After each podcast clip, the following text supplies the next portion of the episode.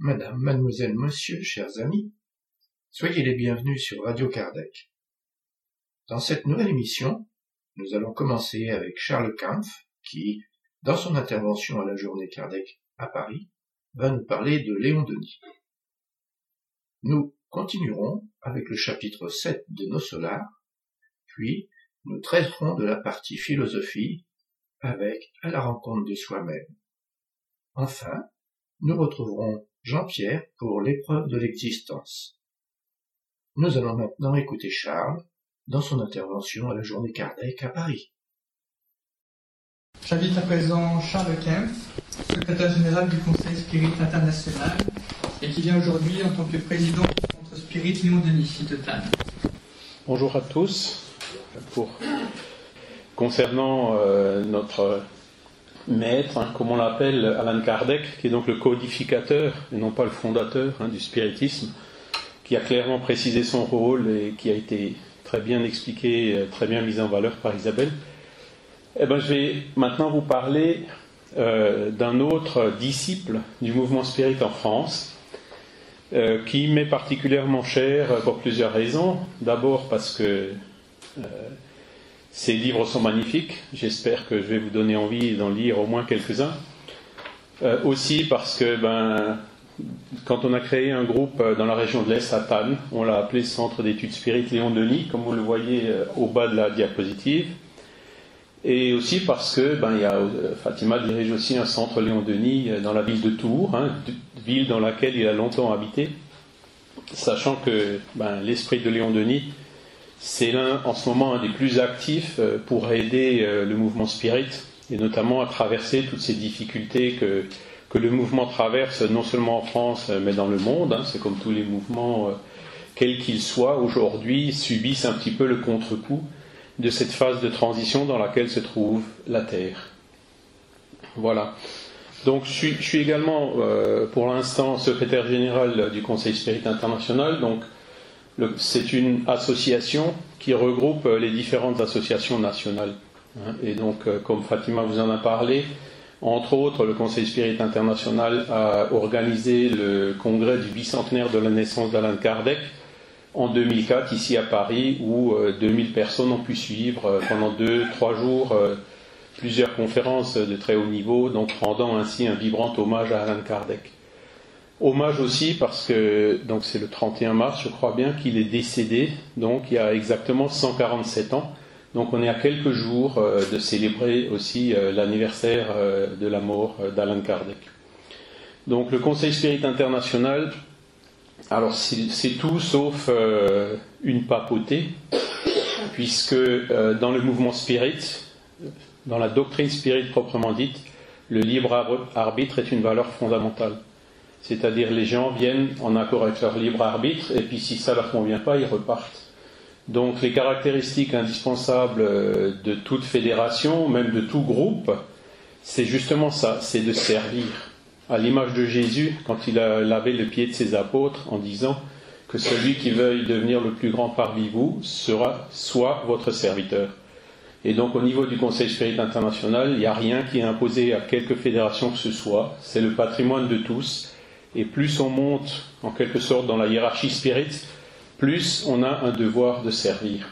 Et donc, c'est un message aussi que, j'essaie de, vous faire passer parce que les plus grands obstacles à l'évolution de l'humanité aujourd'hui, ben, c'est l'orgueil et puis l'égoïsme qui en découle, et donc aussi le personnalisme avec les personnes qui cherchent à imposer euh, leur point de vue à d'autres et donc forcément, ben, ceux à qui ça plaît pas, ben, ils s'en vont. Quand on est dans une entreprise quelque part, ça peut marcher un certain temps. Mais dans un mouvement associatif qui plus est euh, prêche le libre arbitre, c'est totalement impossible. C'est-à-dire ceux à qui ça plaît pas, eh ben, ils s'en vont. Et donc euh, là aussi, c'est un appel euh, à ce que justement les dirigeants prennent conscience de cela, c'est-à-dire que leur devoir avant tout, c'est de servir et c'est surtout pas d'imposer quoi que ce soit à quiconque. Donc en cela, euh, le mouvement se doit de suivre la propre philosophie qu'il professe. Voilà. Alors je vais commencer d'une façon peut-être un peu euh, qui change des habitudes. C'est édifiant, n'est-ce pas?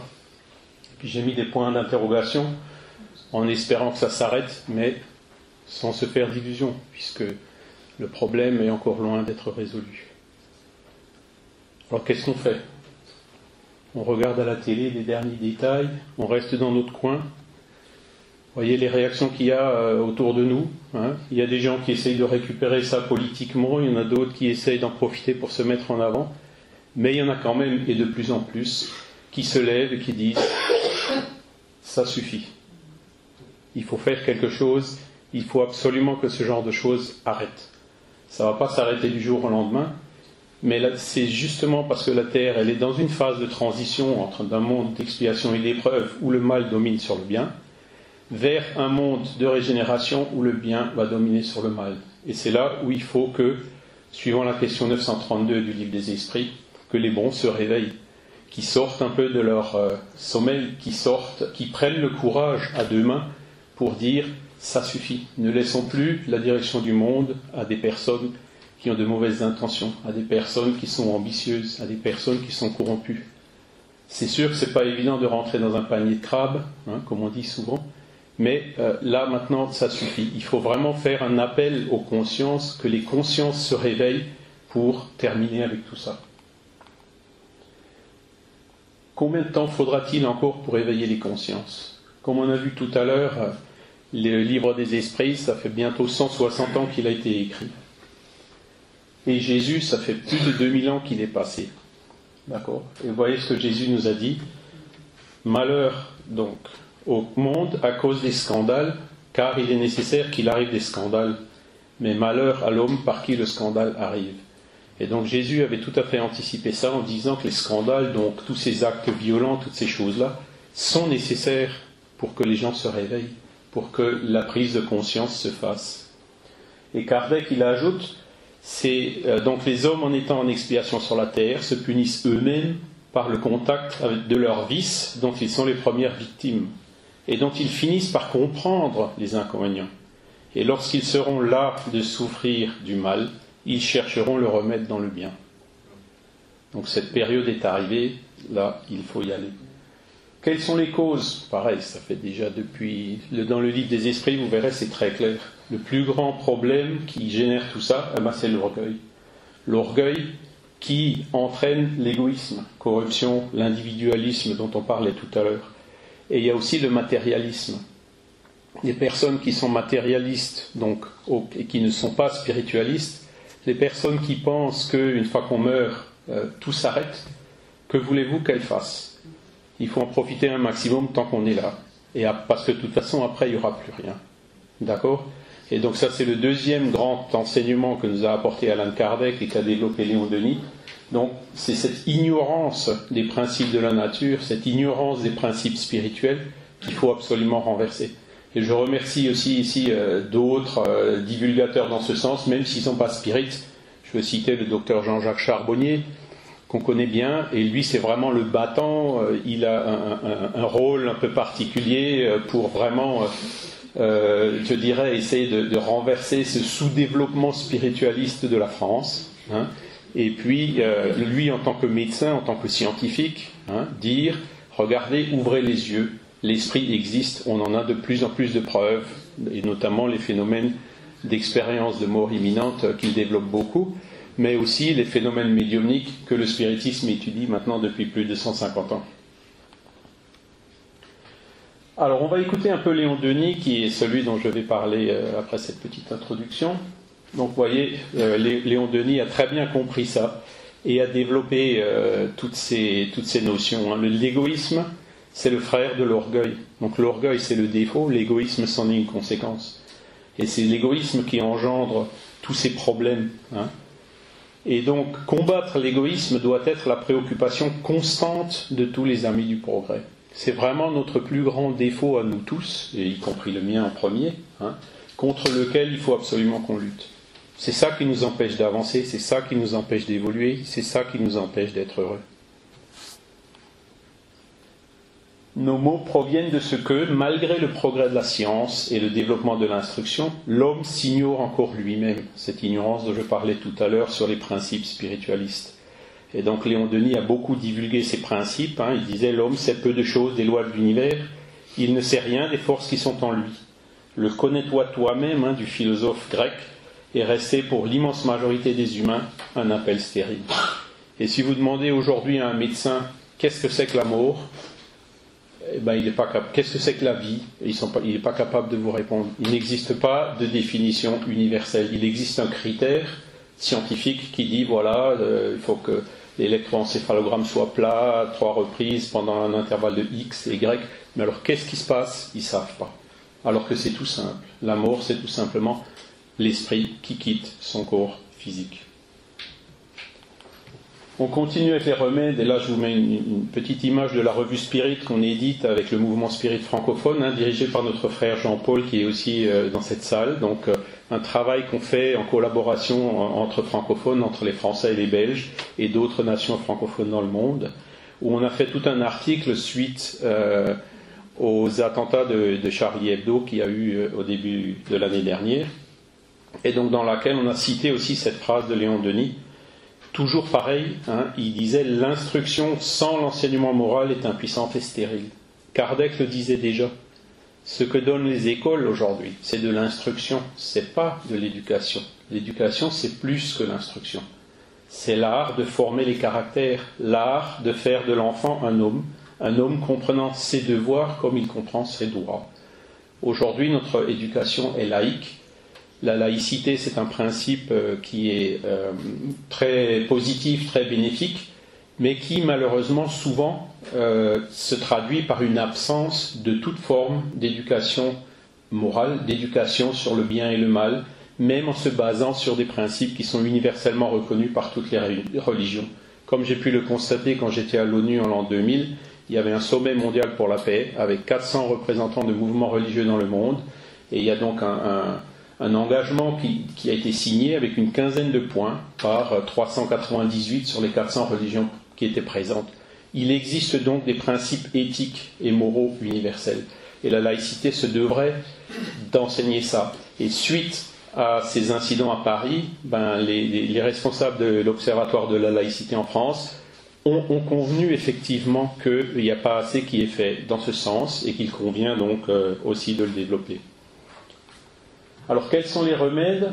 On écoute toujours Léon Denis, où il explique tout à fait ce que je viens de vous expliquer, hein, ce que je viens de vous dire. Les précepteurs de l'humanité ont donc un devoir immédiat à remplir, c'est de remettre le spiritualisme à la base de l'éducation, de travailler à refaire l'homme intérieur et la santé morale. Il faut réveiller l'âme humaine. Hein? Surtout aujourd'hui, qu'on commence à avoir des qu'on a des preuves, de plus en plus de preuves qui se multiplient. Le fait que l'esprit existe, ça devient de plus en plus une évidence scientifique. Malheureusement, euh, tout comme le dit bien Charbonnier, on ne le voit pas l'esprit. Hein. Le, chirurgien sous son scalpel ne le voit pas. Mais comment peut-on expliquer le phénomène de la vie? Comment peut-on expliquer l'embryogénèse sans avoir un esprit qui se réincarne, sans avoir un modèle euh, biologique qui va faire que ce qui commence par une cellule, hein, un ovule fécondé, se multiplie et euh, commence à prendre forme, commence à faire euh, les différents organes. C'est impossible à expliquer scientifiquement. Ce serait de l'entropie négative, contraire à la loi de la physique. Il y a forcément une énergie qui vient de quelque part pour donner, euh, pour expliquer ça. Et c'est pas l'énergie de la mère, puisque l'enfant a un ADN différent. Il peut être un garçon alors que la mère est féminine, évidemment. Donc, vous voyez, la mère, elle apporte les nutriments, elle apporte tout ce qui est matériel, elle apporte aussi son esprit, cette chaleur qui accueille l'esprit qui se réincarne en elle, à qui elle prête son ventre, donc pour pouvoir lui former un corps et pour qu'il puisse naître. Mais ce qui explique ça, c'est l'esprit euh, qui se réincarne donc dans cet embryon. Et donc ça, ça devient de plus en plus une évidence, mais malheureusement, c'est encore trop peu enseigné dans les différentes écoles. Léon Denis disait aussi, si l'on consacrait à l'éducation des masses et à la vulgarisation des principes souverains seulement un quart des sommes que l'on dépense dans les œuvres de destruction et de mort, la face du monde serait vite changée. Le progrès serait plus rapide dans le fonctionnement des œuvres sociales. Par le développement du sens moral et l'évolution des intelligences, bien des causes de souffrance disparaîtraient, l'humanité s'acheminerait d'un pas plus assuré vers des temps meilleurs. Donc euh, ça c'est l'ami dans socialisme et spiritisme. Donc pareil, ce sont des choses qu'il a écrites maintenant déjà il y a un siècle et qu'on voit qui sont encore brûlants d'actualité. Et j'ai souligné les deux phrases en bas. Il faut le développement intellectuel et le développement moral. Hein, il faut que la foi qui est aveugle devienne une foi qui est raisonnée, qui est en accord avec leur bon sens, leur raison et leur raisonnement. Il ne faut pas plus que ce soit une foi imposée comme c'était nécessaire pendant des siècles quand les gens ne cherchaient pas à comprendre et quand il fallait que les gens, en fait, les gens attendaient qu'on leur dise ce qu'ils doivent croire et ce qu'ils ne doivent pas croire. Aujourd'hui, c'est plus comme ça. Et ça, c'est la grande nouveauté qu'a apporté Alan Kardec, c'est que la foi, elle doit être raisonnée. La foi, vous, vous, pouvez l'acquérir par votre raisonnement quand vous avez réellement compris les choses et non pas de façon aveugle. Parce qu'on voit ce que la foi aveugle donne. La foi aveugle peut donner le fanatisme. C'est par la foi aveugle que les gourous dominent les sectes. C'est par la foi aveugle que ces malheureux gosses de quartier euh, se, tuent au nom de Dieu. Hein? Ils ne raisonnent plus, c'est devenu du fanatisme, ils n'y peuvent rien. Ce sont des frères en humanité qu'il faut aider, qu'il faut éduquer, qu'il faut faire sortir de cet état d'ignorance dans lequel ils se trouvent. Alors Léon Denis insiste aussi beaucoup sur le travail que chacun de nous doit, de nous doit faire sur lui-même, donc il dit, hein, sans la discipline morale que chacun doit s'imposer, les libertés publiques ne sont qu'en leur. Et on le voit bien aujourd'hui, on est libre, mais on met de plus en plus de militaires, de policiers, de... on peut en mettre à l'infini. Le risque zéro n'existe plus, on le sait. Donc, voyez. L'État social n'étant dans son ensemble que la résultante des valeurs individuelles, il importe tout avant, avant tout de s'attacher à cette lutte contre nos défauts, nos passions, nos intérêts égoïstes. Et c'est ce qu'on appelle, c'est ce que Kardec appelait déjà la réforme morale. Et le but numéro un du spiritisme, il est là, c'est d'encourager les personnes à le faire. Continuons dans, les, dans leur voyer, Léon Denis le disait très, de façon très bien aussi, euh, réveillez-vous de votre lourd sommeil, apprenez-vous à vous connaître, à connaître les puissances qui sont en vous, à les utiliser. Levez-vous et marchez, hâtez-vous pour la conquête de vos destinées. C'est notre propre, de notre propre évolution dont il s'agit. Et il continue aussi dans le problème de l'être et de la destinée toujours. L'amour sauvera le monde, sa chaleur fera fondre les glaces du doute, de l'égoïsme, de la haine. Alors pour parler un peu plus de Léon Denis au niveau de sa biographie, donc il est né dans la ville de Fougue, hein, que vous voyez ici, et qui est pas loin de Nancy et de Toul, donc pas loin de, Belfort euh, où j'habite. Fils de Joseph Denis, Anne de Sylviouville. Alors évidemment, comme c'est pas loin, euh, j'ai pu y aller prendre des photos. Et on a dans notre groupe une dame qui, a fait de nombreuses recherches et qui a trouvé, donc c'est dans cette maison-là qu'il est né. Donc une maison qui existe toujours dans la rue principale de Toul. Et puis vous avez juste un peu plus haut donc euh, cette église qui date de largement avant l'époque de Léon Denis, où en tant qu'enfant il est certainement allé, euh, les, les lieux qu'il a fréquentés qui sont magnifiques. Alors rapidement, donc à 9 ans, il était à Strasbourg, après il était à Bordeaux, ensuite il était à Moursinx. Donc son père, euh, qui était d'abord maçon, ensuite euh, travaillé euh, dans, les compagnies de chemin de fer. Léon Denis donc a, eu son éducation a été pas mal préjudiciée par tous ses voyages. Hein. Il était aussi à Mou dans l'Aude. Et son père, en fait, d'après ce qu'on voit dans les biographies, il n'était pas très sérieux. Et souvent, c'est Léon Denis lui-même, comme gamin, qui allait euh, changer les aiguillages et faire ce qu'il fallait pour passer les trains. Je ne sais pas si vous vous rendez compte. Donc là, vous avez des photos de la gare de Mou de l'époque. Donc c'est en 1862 qu'il s'est installé à Tours. Il travaille d'abord dans une faïencerie et aussi dans une maison de commerce euh, où il fait des écritures. Et c'est euh, quand il avait 18 ans que le hasard, hein, qui n'existe pas euh, selon le spiritisme, a fait que ben, dans la, rue principale de Tours que vous voyez en bas, il est tombé sur la librairie Haro qui avait donc euh, où il a acheté le livre des esprits d'Alain Kardec. Et en, en, italique, là je vous ai mis une citation, il semble en effet que l'invisible veuille nous éprouver, mesurer notre degré de persévérance, exiger une certaine maturité d'esprit avant de nous livrer ses secrets. Parce que la première fois qu'il l'a lu, bon, il, y avait un, comment un fit en anglais, je suis désolé pour l'anglicisme, mais il, avait quand même, il, a posé des questions, il, voulait vérifier, il est allé voir des médiums pour voir si c'était vrai et tout. Il n'a pas cru comme ça de la première fois. Il lui a fallu le temps, donc, euh, d'y adhérer. Et un peu plus tard, ben, il a rencontré Alan Kardec, notamment lors d'un voyage euh, cité par Isabelle, quand en 1867, Kardec et son épouse Amélie étaient passés à Tours. Et donc euh, où il y a un épisode aussi qui est magnifique qui raconte avec Kardec sur une chaise en train de cueillir des cerises pour les donner à Amélie.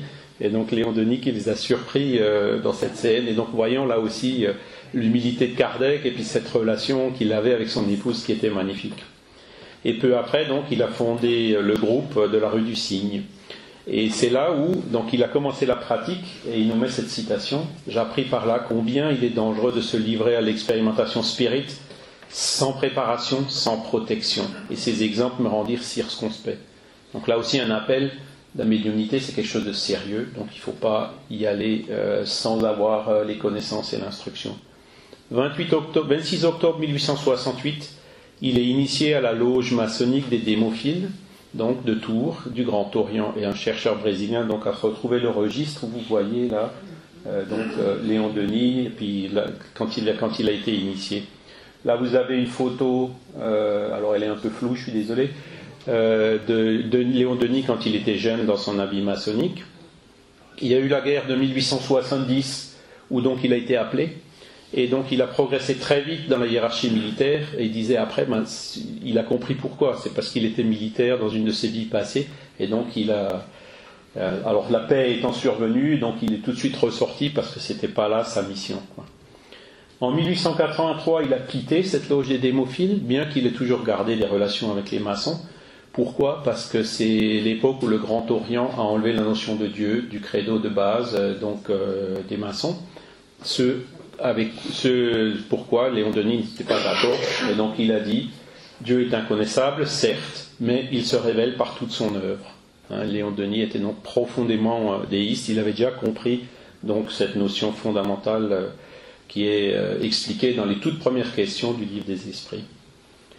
Après, je passe rapidement, donc vous voyez les, différents livres et puis quelques extraits de ces livres. Alors, je n'ai pas le temps de les lire, mais là, les présentations sont à la disposition de, tous ceux qui le désirent.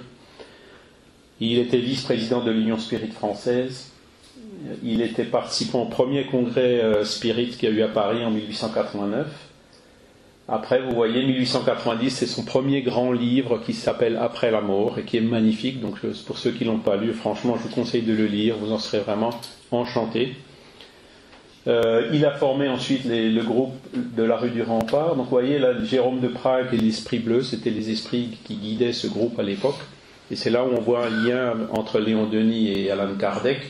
Jérôme de Prague ayant été un disciple de Jean Hus, comme vous le savez, hein, qui est né en République tchèque et qui a été brûlé il y a exactement 600 ans, hein, euh, donc euh, sur un bûcher à Constance.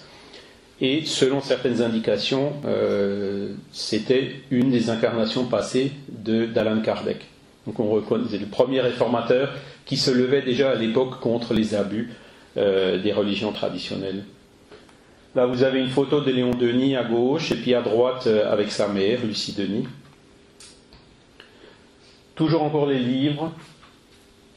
1925, il a présidé le Congrès international à Paris. 1927, son dernier livre, et donc il s'est désincarné le 12 avril 1927 à Tours.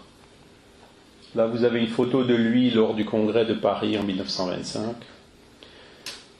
Les Brésiliens, je ne peux pas ne pas en parler. Donc ils ont tout de suite apprécié la qualité des ouvrages de Léon Denis, ils ont été très vite traduits en, portugais, et donc euh, je vous fais la liste des livres et le nombre d'exemplaires euh, donc, qui, a déjà dépassé aujourd'hui le chiffre de 1 million, rien que pour la Fédération Spirit brésilienne. Il y a d'autres livres qui ont été publiés aussi, notamment euh, donc ceux que vous voyez. Il y a eu des biographies, il y a eu énormément de choses. Il a été très apprécié aussi en Argentine. Les Argentins aiment autant Léon Denis que euh, Chico Xavier, par exemple. Et c'est quelque chose d'assez surprenant qu'on découvre quand on va là-bas. Il y a un centre Spirit Léon Denis à Rio de Janeiro qui a publié des dizaines de livres, y compris des livres euh, qu'on n'a pas en France encore. Hein notamment Socialisme et Spiritisme ou le Spiritisme dans l'art. Donc les séries d'articles qu'il a publiés dans la revue Spirit ont fait l'objet de publications au Brésil et sont extrêmement appréciés. Je veux aussi rendre hommage à un chercheur, donc, qui est Eduardo Carvalho Monteiro, que vous voyez ici à Tours, à côté de la tombe de Léon Denis. Et lui, c'était un, il était franc-maçon d'ailleurs, spirit au brésilien, et un grand admirateur euh, donc euh, de Léon Denis. Donc là, vous voyez la photo euh, euh, au jardin des Prébendes Douai, qui était juste en face de là où habitait Léon Denis pendant très longtemps, à Tours. Et pareil, je vous conseille de visiter ces lieux qui sont magnifiques. C'est lui qui a écrit ces deux livres, donc Léon Denis et la maçonnerie, puisque comme il était maçon, évidemment, euh, les portes se sont ouvertes et il a pu trouver toutes ces choses euh, en toute transparence et avec l'appui d'ailleurs des maçons. Et donc, il a fait énormément de recherches et il s'est malheureusement désincarné juste après le congrès en 2005 à Paris. Euh, mais de temps en temps, il, vient me taquiner, et puis je, fais passer la souris, et puis c'était entre Noël et Nouvel An une année. Il m'a fait découvrir, mais alors des, dizaines et des centaines de choses euh, qu'on peut attribuer au hasard entre guillemets, notamment sur euh, Alan Kardec, choses qu'on publie aussi peu à peu dans la revue Spirit et qu'on va essayer de, remettre dans un livre, notamment beaucoup de traits biographiques qui était euh, pratiquement inconnu jusqu'à ce jour. Là, vous voyez, euh, après l'amour en suédois, donc euh, Jeanne d'Arc a été traduit en anglais par Arthur Conan Doyle lui-même. Voilà, et j'en arrive à la fin. je vous conseille à tous d'aller visiter ce site internet, openscience.org. Donc, c'est un site qui a été fait par des scientifiques, donc des professeurs extrêmement renommés, et dans lequel ils ont euh, inséré un manifeste pour une science post-matérialiste. Donc, vous trouverez ça en anglais sur le site, mais sur le site de l'INRES, vous le trouverez la même chose déjà traduite en français. Et là-dedans, ces scientifiques prennent vraiment position. Et donc, ce, que Léon Denis et Alan Kardec annonçaient et travaillaient est en train de se passer. C'est-à-dire que les scientifiques disent il y a des preuves, on ne peut plus l'ignorer. C'est anti-scientifique que de rejeter a priori, il faut avoir cette transparence, il faut étudier ces phénomènes, il faut rejeter aucune hypothèse, il faut vraiment travailler et avancer dans ce sens, euh, en prenant comme hypothèse que la matière n'est pas tout, qu'il existe aussi dans l'univers d'autres formes de matière, qu'il existe aussi l'esprit. Je conclus avec une autre euh, citation positive et encourageante de Léon Denis à notre égard. Élève donc ton regard et embrasse les vastes perspectives de ton avenir. Puise dans ce spectacle l'énergie nécessaire pour affronter les vents et les orages du monde. Marche, vaillant lutteur, gravis la pente qui conduit à ces cimes qu'on appelle vertu, devoir, sacrifice. Ne t'arrête pas en chemin à cueillir des fleurettes du buisson, à jouer avec les cailloux dorés, en avant, toujours en avant. Et là, vous reconnaissez le style de Léon Denis, la fin des chapitres de ces livres, on reconnaît ce style qui est magnifique et quand vous le lisez, vraiment ça vous donne de l'émotion, ça vous met les larmes aux yeux. Et je terminerai avec la maxime d'Alain Kardec, Or la charité, point de salut, en vous remerciant pour votre attention et pour votre temps.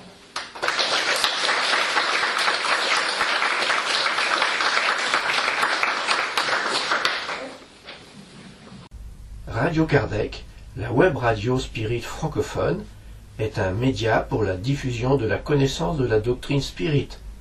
L'émission, renouvelée sur le web tous les 15 jours, peut être écoutée ou enregistrée afin d'en prendre connaissance à des moments plus opportuns, comme dans la voiture ou en allant au travail. Des sujets différents comme des interviews, des conférences à écouter quand vous le désirez. Pour nous contacter, radio-lmsf.org.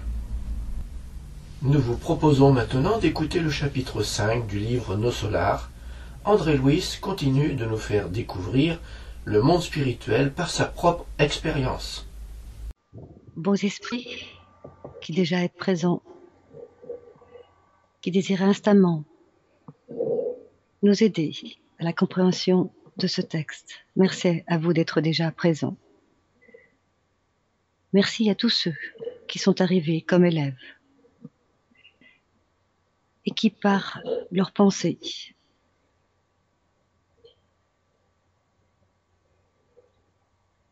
créeront des questions auxquelles nous répondrons tous plus ou moins. Nous ferons appel aux esprits supérieurs, à André-Louise, afin d'expliquer au mieux ce qu'il a voulu signifier dans ce livre. Nous aurons à cœur, avec l'aide des bons esprits, de développer à bien tout ce qui peut ressortir d'enseignement à notre progression dans cette vie. Merci à vous deux. Et ensemble, travaillons. Soit-il. Grâce à Dieu. Merci Ève. Alors, Nos Solars, chapitre 7. Explication de Lysias. Les visites périodiques de Clarencio se poursuivirent tout comme l'attention journalière de Lysias. Au fur et à mesure que je cherchais à m'habituer à mes nouveaux devoirs, des sensations de soulagement soulageaient mon cœur. Les douleurs diminuaient et ma locomotion devenait de plus en plus facile. Mais je remarquai que les souvenirs plus forts des phénomènes physiques me plongeaient dans l'angoisse, la crainte de l'inconnu et la tristesse de l'inadaptation. Malgré tout, je gagnais intérieurement en assurance. Je me réjouissais à présent dans la contemplation des vastes horizons penchés aux larges fenêtres. C'est avant tout l'aspect de la nature qui m'impressionnait. Presque tout était une copie améliorée de la terre les couleurs plus harmonieuses, les substances plus délicates. Le sol était recouvert de végétation, grands arbres, vergers croulant sous les fruits et jardins agréables. Au loin se dessinaient des montagnes couronnées de lumière, continuant la plaine où était située la colonie. Tout semblait être cultivé avec soin. À courte distance, de gracieux édifices se dressaient, s'alignant à espaces réguliers, affichant les plus diverses formes. Tous avaient leur, entrée fleurie, et quelques petites maisons se détachaient des autres bâtisses, entourées de murs couverts de lierre, où des roses différentes avaient éclos ici et là, embellissant le vert aux multiples chatoiements. Des oiseaux au plumage coloré planaient dans les airs, et de temps à autre venaient se poser en groupe sur des tours d'un blanc éclatant qui se dressaient de manière rectiligne, faisant, penser à de gigantesques lys s'élevant vers les cieux. Depuis les grandes fenêtres, j'observais curieux le mouvement du parc. Hautement surpris, je voyais des animaux domestiques au milieu des longues rangées d'arbres qui s'étendaient jusqu'à ces lignes. Durant mes luttes intérieures, je me perdais en questions de toutes sortes. Je ne parvenais pas à réaliser le nombre incroyable des formes analogues à celles de la planète, compte tenu du fait que je me trouvais dans une sphère à proprement parler spirituelle. Lysias, l'aimable compagnon de tous les jours, ne rechignait pas à donner des explications. La mort du corps ne conduit pas l'homme à des situations miraculeuses, avait-il dit. Tout processus évolutif implique une gradation. Il y a de multiples régions pour les désincarnés, comme il existe d'innombrables et surprenants plans pour les êtres enveloppés dans la chair terrestre. Âmes et sentiments, formes et choses obéissent à des principes de développement naturel et à une hiérarchie juste. J'étais toutefois préoccupée car depuis les nombreuses semaines que je demeurais ici, dans ce centre hospitalier, je n'avais reçu la visite d'aucune personne que j'avais connue sur la Terre. Finalement, je n'avais pas été la seule personne à devoir déchiffrer l'énigme de la tombe. Mes parents avaient entrepris avant moi le grand voyage. Plusieurs amis d'une autre époque m'avaient précédé. Alors pourquoi ne venait-il pas dans cette chambre de malade spirituel apporter un peu de réconfort à mon cœur douloureux? Quelques instants de consolation seraient suffisants. Un jour, ne pouvant plus me contenir, je demandai à mon ami si attentionné. Mon cher Lysias, penses-tu qu'une rencontre soit possible ici avec ceux qui nous ont devancés dans la mort du corps physique? Pourquoi ne le serait-ce pas? Te crois-tu oublié? Oui. Pourquoi ne me rend-il pas visite? Sur Terre, j'ai toujours compté avec l'abnégation maternelle.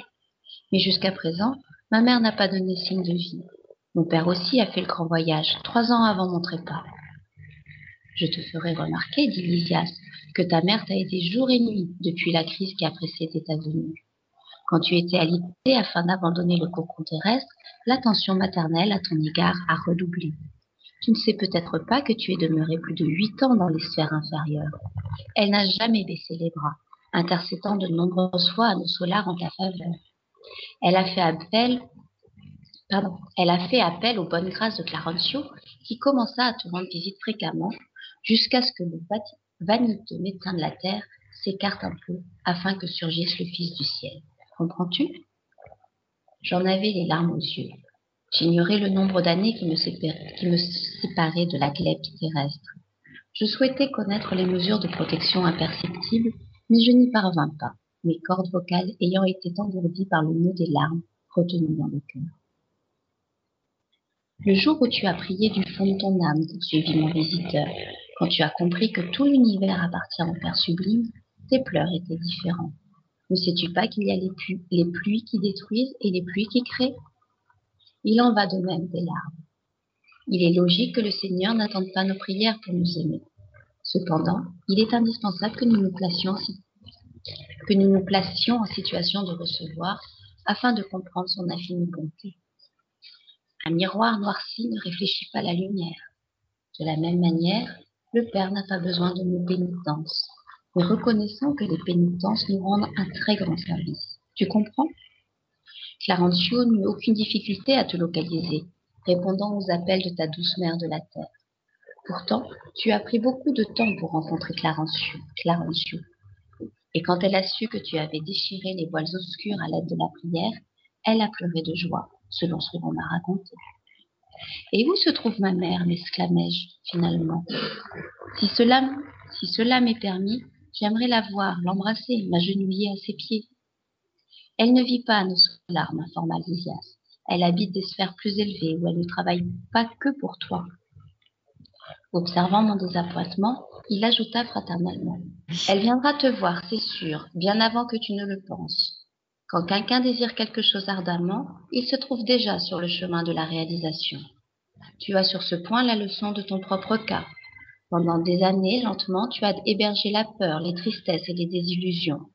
Mais quand tu as mentalisé fermement la nécessité de recevoir l'aide divine, tu as étendu le niveau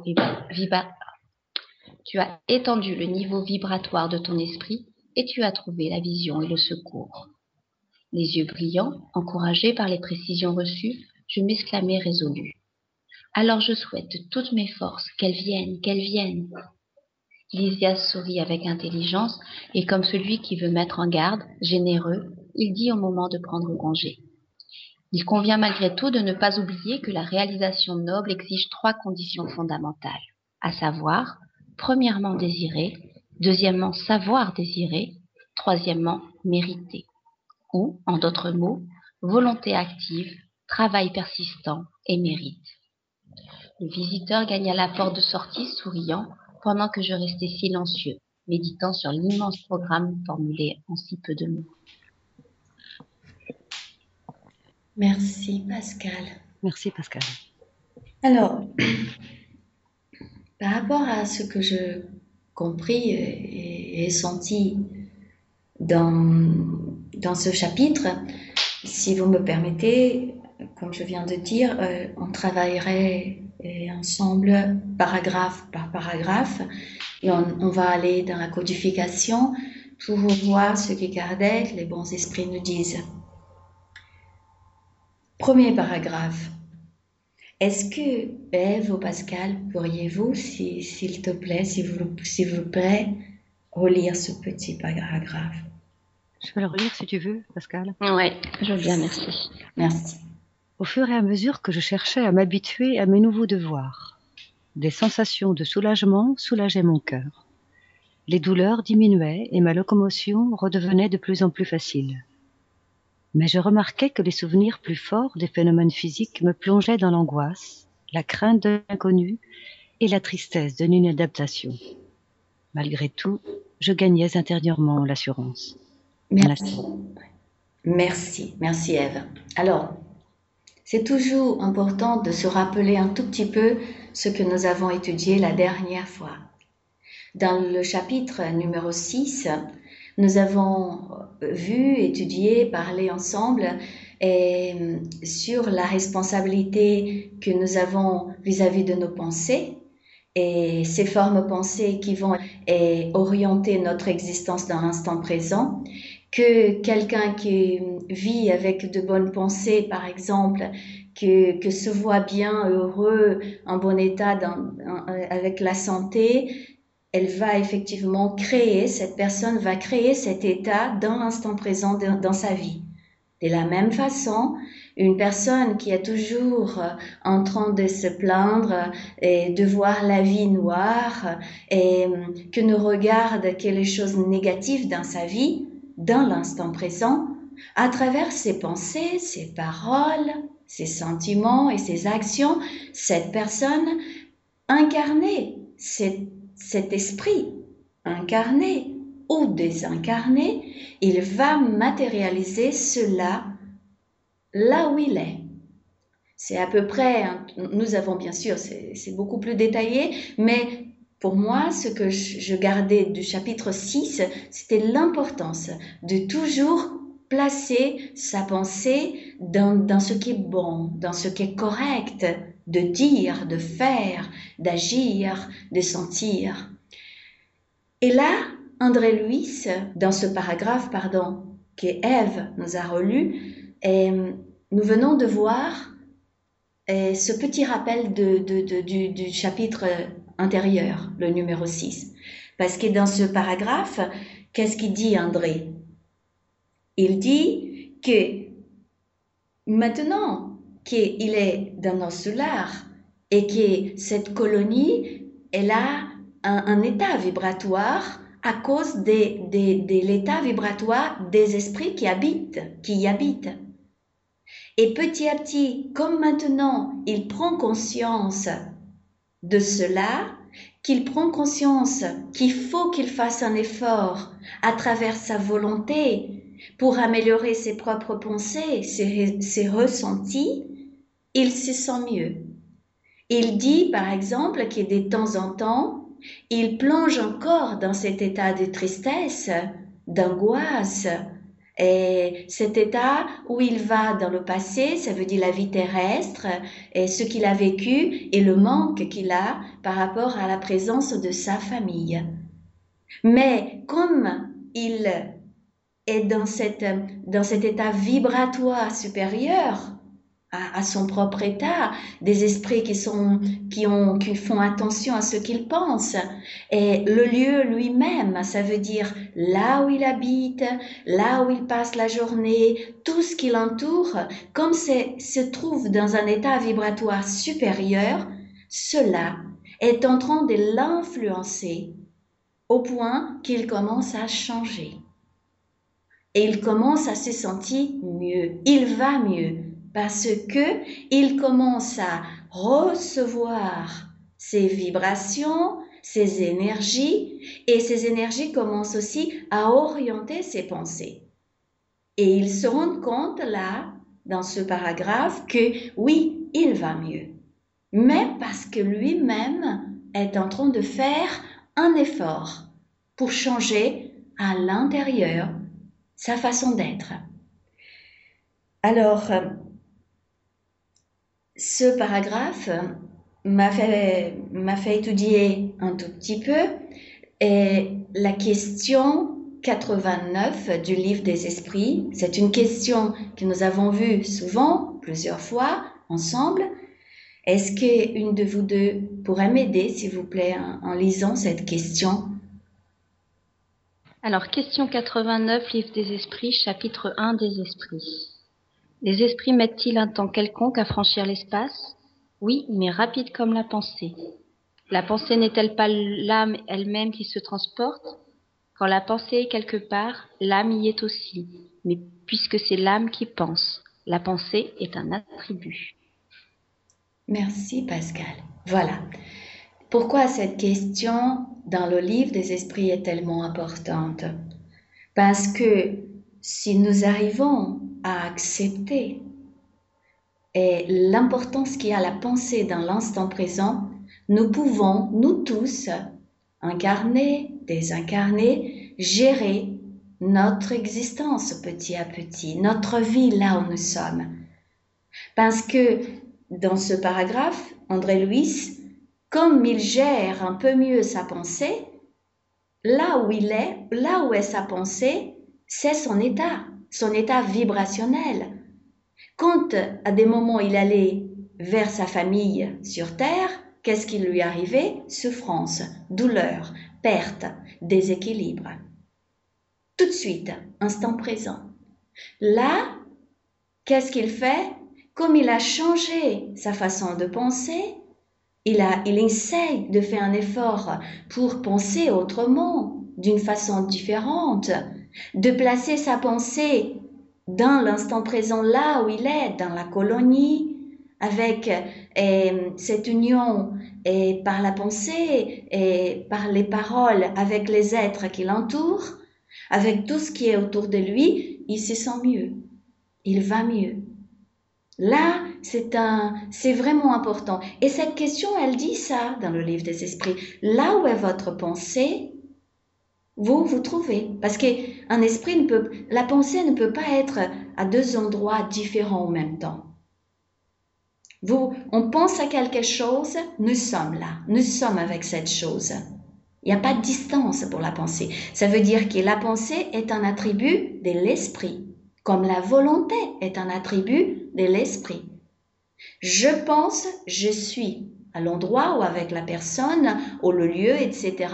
Où est ma pensée Et tout, et tout l'effort qu'il doit faire chacun d'entre nous quotidiennement, c'est ça. Être en train d'observer ce que nous pensons, au même, au même temps de diriger cette pensée, parce que la pensée est comme, comme un, un, cheval sauvage. Il a besoin d'être orienté, elle a besoin d'être orientée, dirigée, conduite vers un lieu précis.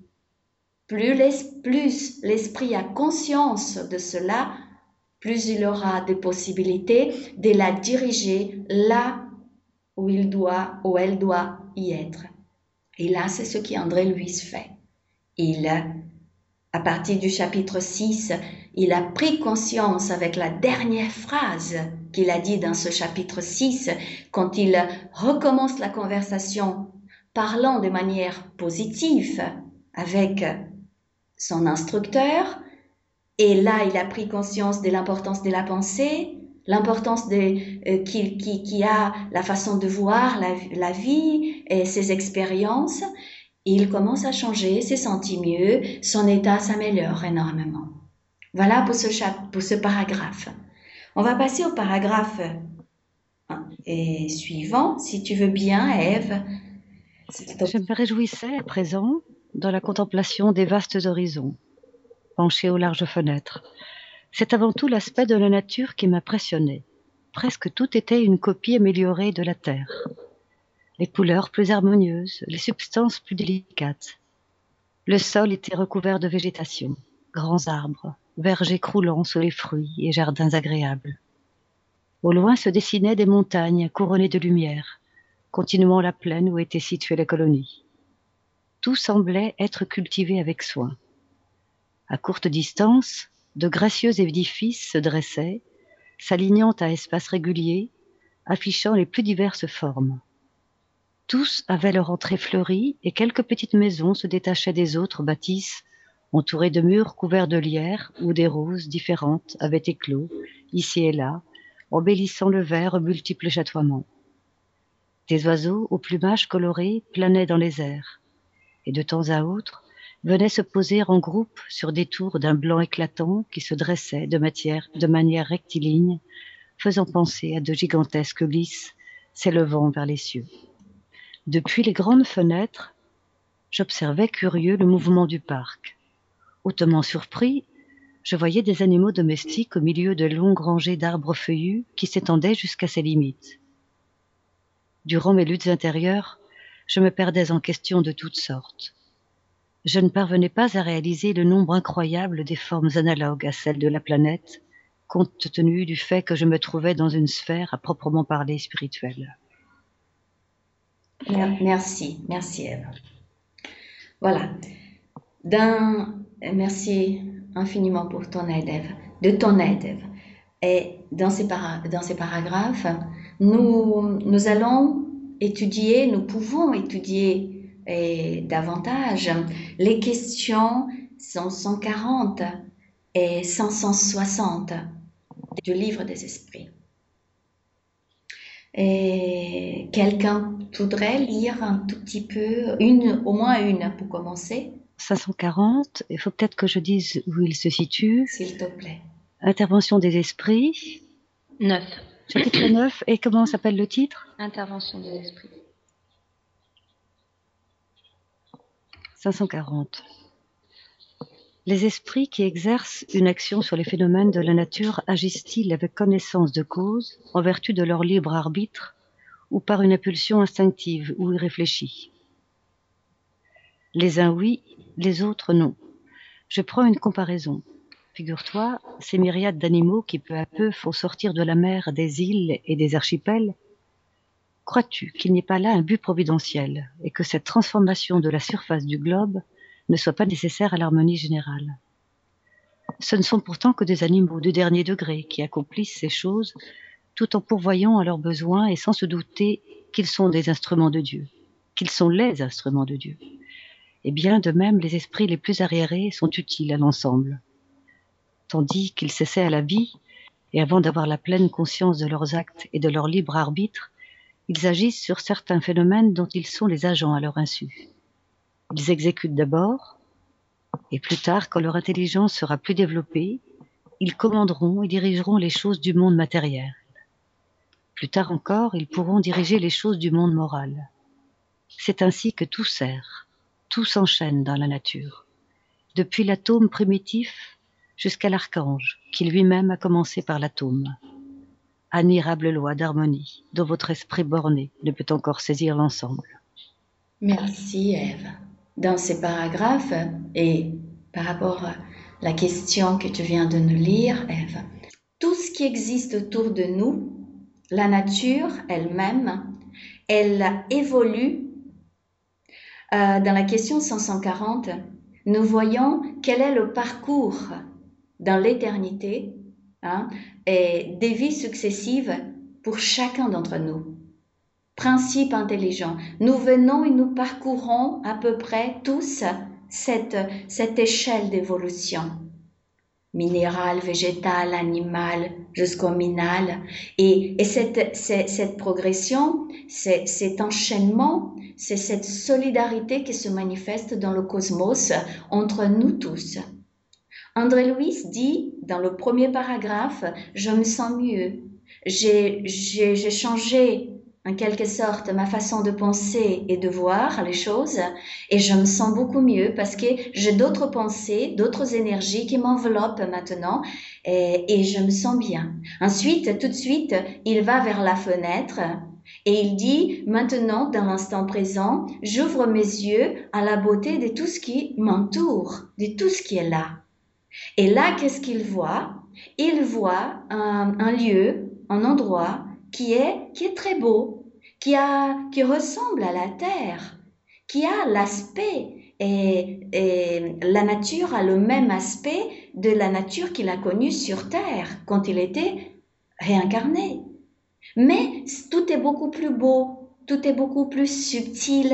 Euh, les expressions de la, beauté qu'il voit à travers la présence des animaux, des arbres, des fleurs, l'eau, l'air, la lumière. Il dit, tout est beaucoup plus beau. C'est magnifique. C'est quelque chose qui il ne sait pas tellement exprimer par les paroles, mais comme il dit, le fait même de, de visualiser, de regarder, de voir cela, le, le remplit de calme, de bien-être, de, quelque chose qui lui fait énormément de bien. La question 540, et pour ceux qui souhaitent, la question 560 du livre des, esprits du même chapitre, elle va nous dire que quelle est l'évolution, quel est le chemin d'évolution pour l'esprit, pour chacun d'entre nous, où nous commençons à peu près et la continuité du progrès que nous faisons tous. Et la nature, cette énergie, ces principes intelligents. Ces principes intelligents, ils sont orientés et dirigés par les êtres pensants, par les êtres qui ont l'individualité et qui ont le raisonnement, comme nous. Et comme la loi qui régit le cosmos, c'est la loi d'amour, il y a la solidarité qui est une loi qui régit aussi le cosmos et nous nous donnons les mains. C'est pour ça qu'à nos solars, la nature, tout ce que se présente, et que soit les animaux, les végétaux, les minéraux, elles sont en affinité, en rapport avec les êtres, les êtres individualisés qui habitent cette ville, et ce, euh, ce lieu spirituel. Et comme dans nos soulars, nous avons déjà un niveau plus élevé de pensée, d'action, des sentiments et des paroles, toute la nature, elle est beaucoup plus belle et toutes ces consciences manifestent effectivement les pensées des consciences des individualités. Et plus une planète est évoluée, plus beau est encore la manifestation des animaux, des végétaux, des minéraux. Tout est plus beau. Parce que n'oublions pas que quand nous pensons, nous orientons, cette pensée est une énergie et, cette énergie va se manifester. Nous allons dans l'univers manifester tout ce que nous pensons. À nos là, les esprits prient les esprits méditent, les esprits parlent de tout ce qui est beau, les esprits apprennent à voir eh, la présence de Dieu en toutes choses. Et c'est tout à fait naturel que les êtres, les consciences, les principes intelligents qui vont se manifester dans la forme d'un arbre, dans la forme d'un animal, va être effectivement beaucoup plus joli, beaucoup plus beau que sur Terre. Parce que les, consciences qui sont dirigées sur Terre et qui vont former la nature, par exemple, qui vont manifester la présence des animaux et des végétaux, va être, vont être conduites, dirigées par la pensée des êtres incarnés, individualité, dans sa condition morale. Et c'est pour ça qu'il est moins beau. Si on va dans une planète primitive, si on connaissait, si on a la possibilité de visualiser une planète encore plus primitive que la Terre, bien sûr, la nature, la présence des animaux, des végétaux, des minéraux va se manifester de manière, pour nos yeux, moins jolie, moins expressive. Parce que ceux, les consciences les êtres qui pensent, qui ont le raisonnement, les individualités, qui vont manipuler ces principes intelligents à travers leurs pensées, sentiments, paroles et actions, effectivement sont dans un état vibratoire inférieur et tout ce qu'ils manipuleront ne peut être qu'en affinité avec son état évolutif. Si vous n'êtes pas d'accord ou s'il y a quelque chose à rajouter, s'il vous plaît, n'hésitez pas, là. Alors, ça me faisait penser, si tu permets, je pensais lorsque tu disais ça, à, ce que dit Léon Denis dans La grande énigme de Dieu et l'univers, le chapitre 14, Élévation. C'est vrai que ça m'a fait tout de suite, hier, quand j'ai commencé à lire, j'ai lu, je suis allée là-dedans parce que ce chapitre est magnifique. Il y avait notamment des, des paragraphes qui peuvent nous, de dire combien la nature est en parallèle avec nous. Elle évolue en même temps que nous, c'est ce que tu disais tout de suite, mais beaucoup mieux. Je peux lire un instant, mais pas beaucoup. Euh, S'il te plaît, tu peux faire ce que tu souhaites. Aux heures d'hésitation, alors il y a des choses avant des paragraphes, mais j'ai choisi quelques paragraphes qui, qui démontrent bien cet aspect dont tu parles. Aux heures d'hésitation, tourne-toi vers la nature. C'est la grande inspiratrice le temple auguste où, sous ses voiles mystérieux, le Dieu caché parle au cœur du sage, à l'esprit du penseur. Et il dit encore, la contemplation, la méditation provoque l'éveil des facultés psychiques, et par elle, tout un monde invisible s'ouvre à nos perceptions. Il est des moments d'extase où l'âme s'élance hors de son enveloppe et embrasse l'infini, heure d'intuition et d'enthousiasme, où l'influx divin nous envahit comme un flot irrésistible, où la pensée suprême vibre et palpite en nous, où brille pour un instant l'éclair du génie. Celui qui se recueille dans le silence et la solitude et les solitudes, devant les spectacles de la mer ou des montagnes, s'en naître, monter, grandir en lui des images, des pensées, des harmonies qui le ravissent, l'enchantent, le consolent des terrestres misères. Il lui ouvre les perspectives de la vie supérieure. Il comprend alors que la pensée de Dieu nous enveloppe et nous pénètre quand loin des turpitudes sociales. Nous savons lui ouvrir nos âmes et nos cœurs. C'est tout. Merci. C'est très beau, hein? Hum, oui, c'est sublime.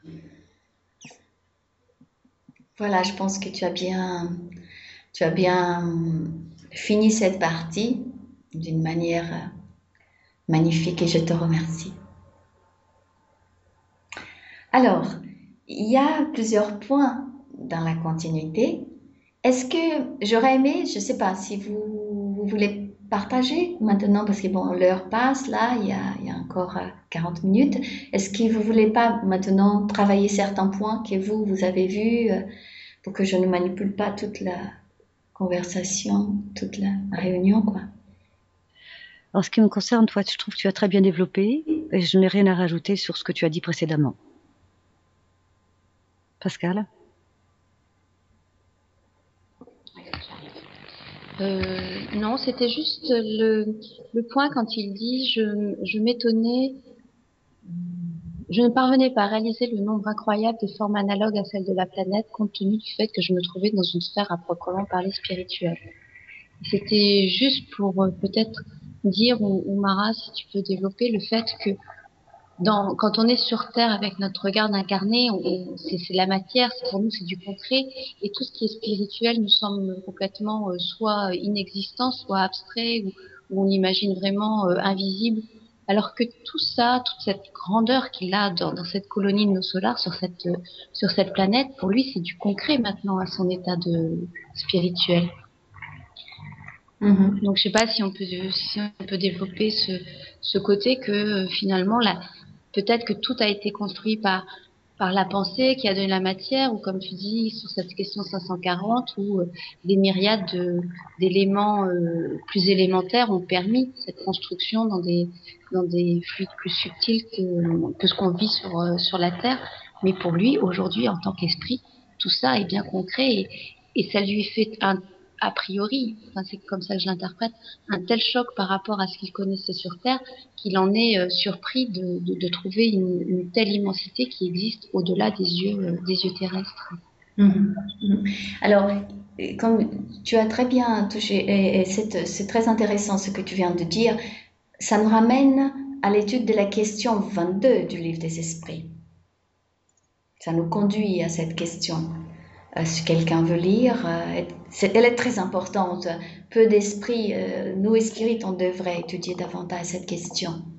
On définit généralement la matière, ce qui a de l'étendue, ce qui peut faire impression sur nos sens, ce qui est impénétrable. Ces définitions sont-elles exactes? À votre point de vue, cela est exact, parce que vous ne parlez que d'après ce que vous connaissez. Mais la matière existe à des états qui vous sont inconnus. Elle peut être, par exemple, tellement éthérée et subtile qu'elle ne fasse aucune impression sur vos sens. Cependant, c'est toujours de la matière, mais pour vous, ce n'en serait pas. Quelle définition pouvez-vous donner de la matière? La matière est le lien qui enchaîne l'esprit. C'est l'instrument qui le sert et sur lequel en même temps il exerce son action. À ce point de vue, on peut dire que la matière est l'agent, l'intermédiaire à l'aide duquel et sur lequel agit l'esprit. Merci Eve.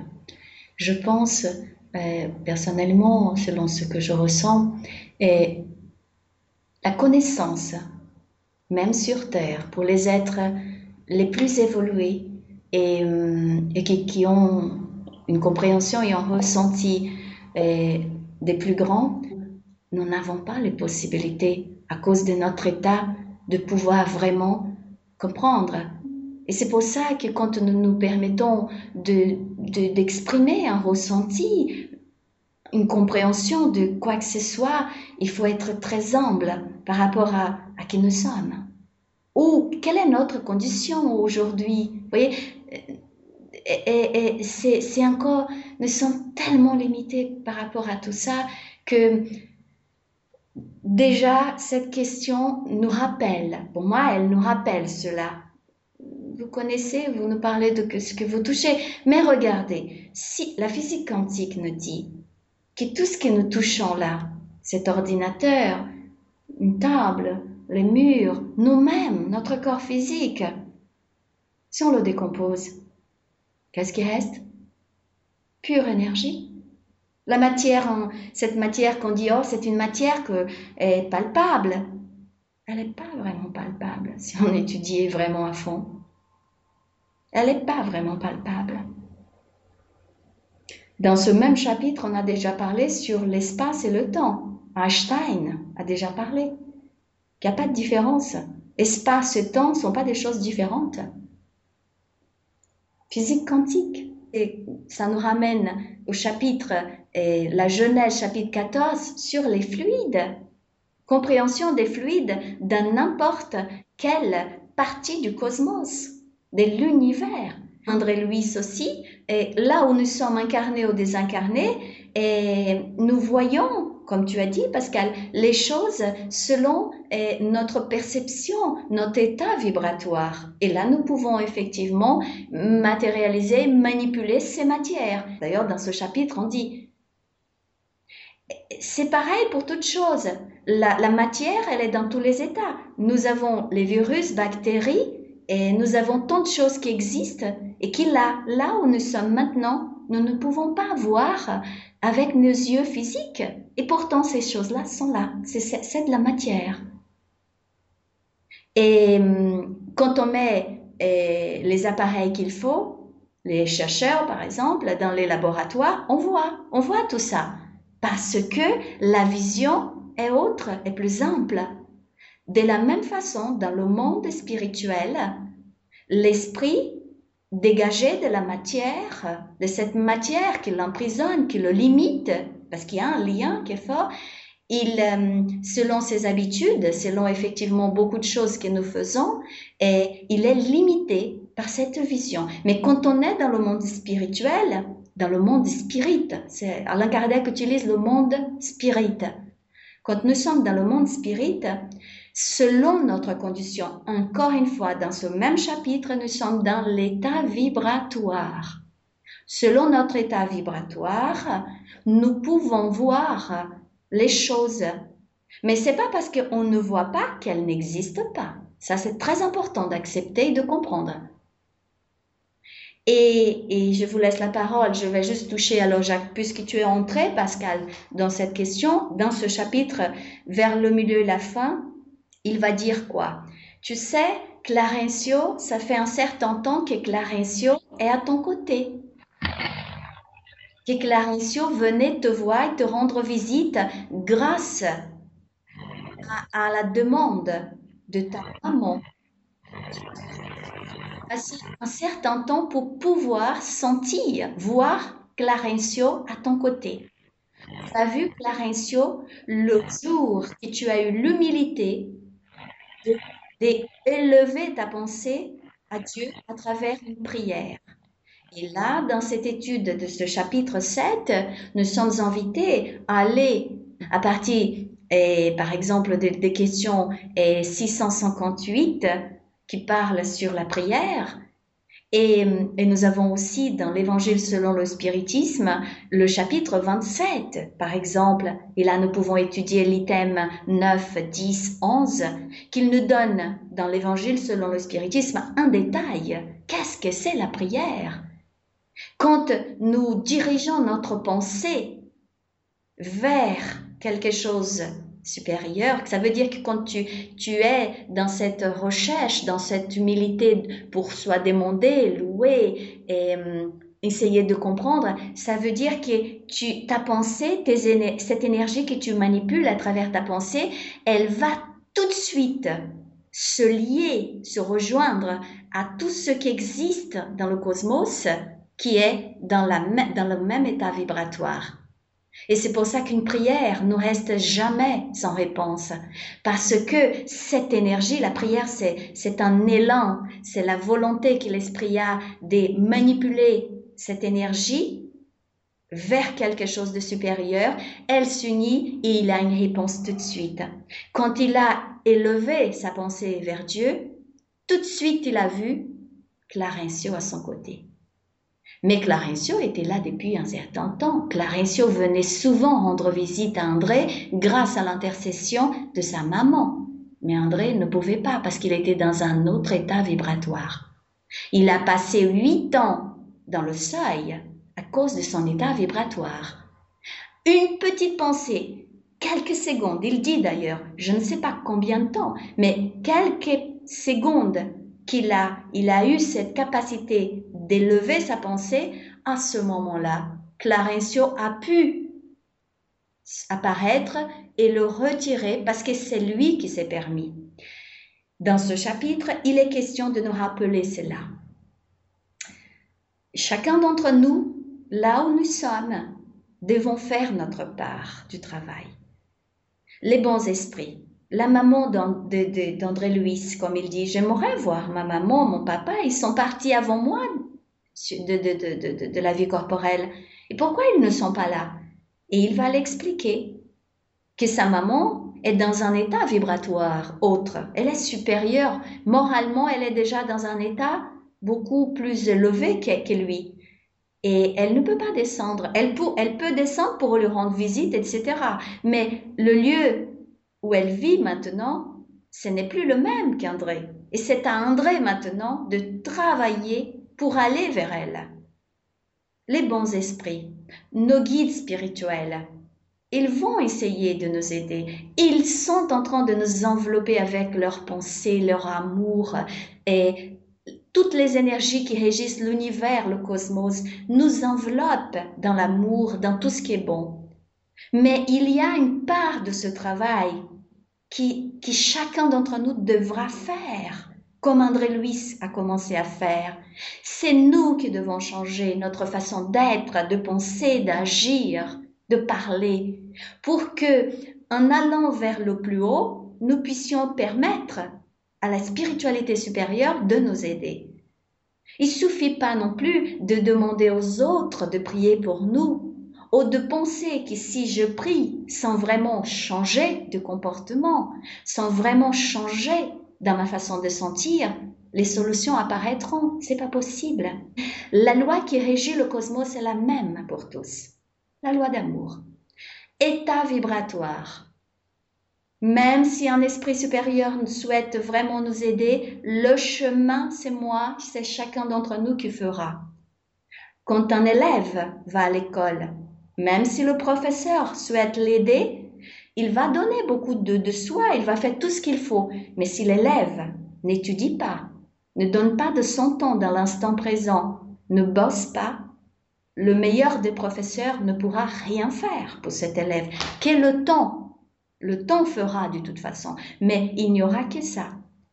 Chacun d'entre nous, à travers ce chapitre, et je vous laisserai la parole là, les bons esprits nous invitent à, à cette compréhension. Vous êtes maître de votre vie. C'est ce que Dieu souhaite pour chacun d'entre vous. C'est vous qui devez changer. Vous vous trouvez victime? Vous souffrez? Vous trouvez que la vie est injuste? Vous êtes malheureux? Arrêtez un peu. Regardez autour de vous. Vous avez de merveilleuses opportunités à chaque instant et à chaque jour. Ceux qui vous aiment dans le monde spirituel, dans le monde spirit, veulent et continuent de travailler pour votre progrès. Mais il faut que vous fassiez aussi votre part. Il faut que vous ayez envie de faire votre part, comme un élève a envie d'étudier, d'aller à l'école, de bosser, de prendre sa part de responsabilité à n'importe quel âge. Là où nous sommes, chacun d'entre nous peut faire sa part, puisque nous sommes des enfants de Dieu. Dieu nous a créés pour la félicité. On n'est pas là pour être malheureux. Dieu, qui est bonté, qui est justice, qui est, amour, n'aurait jamais créé un enfant, un de ses enfants, pour qu'il soit malheureux. Alors, si, si, on, on, raisonne, si on analyse, on verra que c'est nous qui devons changer. Le seul chemin, c'est l'amour. Le seul chemin, ça va être la, la persévérance, la patience, l'humilité. Sans humilité de se regarder, de s'accepter, de vouloir changer, seulement le temps, la douleur pourra effectivement nous aider. Mais nous pouvons choisir le chemin de l'amour. Et dès maintenant nous dire, qu'est-ce que je peux changer en moi un petit peu plus? Pourquoi je ne peux pas être plus patiente avec les personnes, avec les situations Attends, d'accord, je n'ai pas ce que je souhaite là, mais j'ai tant d'autres choses. Il y a tant de personnes qui souffrent plus que moi, qui ont moins que moi.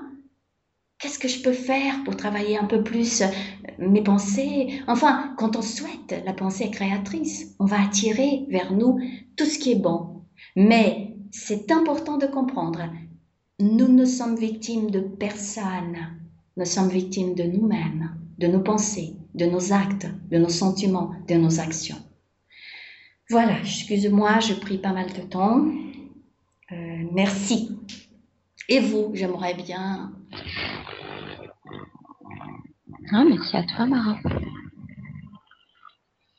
Ce que tu dis là, ça me fait penser à ce que, à ce que Lysias dit à, André un petit peu, un petit peu avant, quand il lui euh, explique que tout processus évolutif, et, pardon, tout processus évolutif implique une gradation et qu'il y a une multitude de régions euh, pour en fait pour que chacun puisse y trouver son compte par rapport à ce qu'il est et, dans l'état de compréhension dans lequel il se trouve.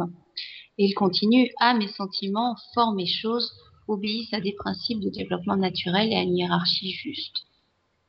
Voilà, c'est aussi que tout ce que tu dis dans cet effort quotidien qu'il faut faire pour, améliorer son, son environnement et, euh, et, être de plus en plus dans cette subtilité et de voir peut-être plus en plus des choses que l'on n'est pas capable de voir dans un certain état d'esprit, tout ça, malgré tout, avance de manière euh, relativement lente et toujours par étapes successives, par une, euh, par une certaine oui, comme il dit, une gradation, quoi. C'est évolutif de manière, on va dire, linéaire. Ça, ça, prend une pente, une pente douce vers l'évolution, mais ça reste des étapes successives, euh, les unes, les unes très proches des autres.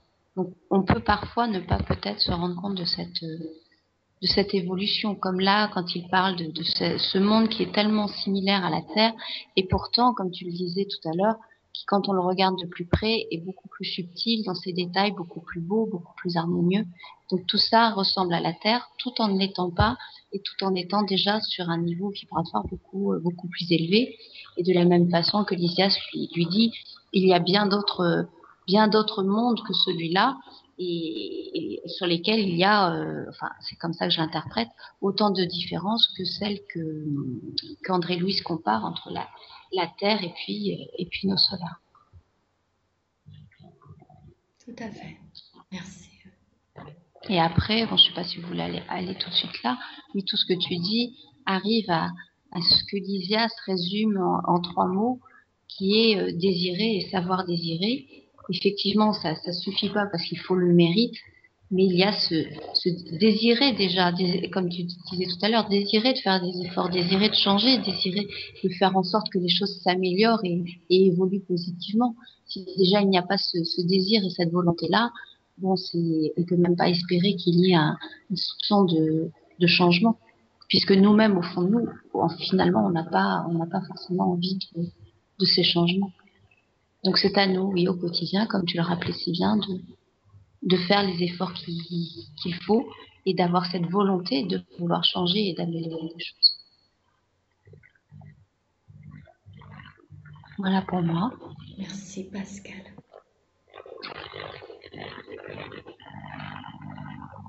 Eve.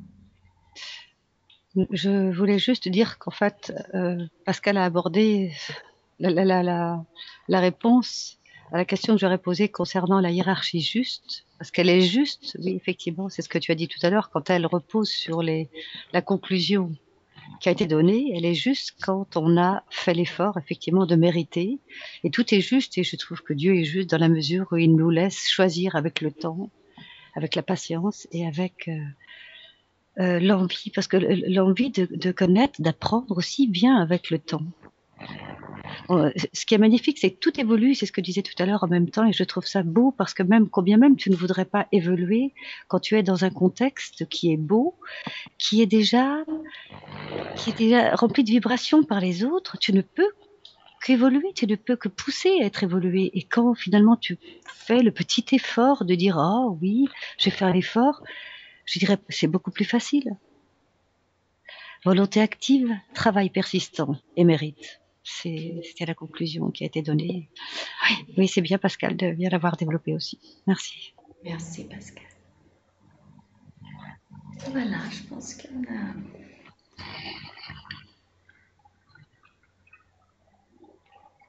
Mm. Si vous n'avez rien à rajouter, je peux vous faire la prière de fin si vous voulez. Mm. S'il te plaît, merci.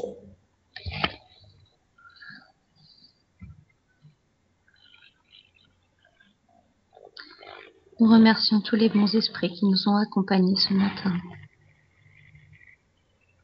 Nous remercions André Louis d'avoir partagé avec nous ses expériences, ses conclusions, son analyse et toute sa connaissance du monde spirituel et les leçons qu'il a apprises et qui peuvent aussi nous servir à notre niveau spirituel en tant qu'incarnés sur Terre.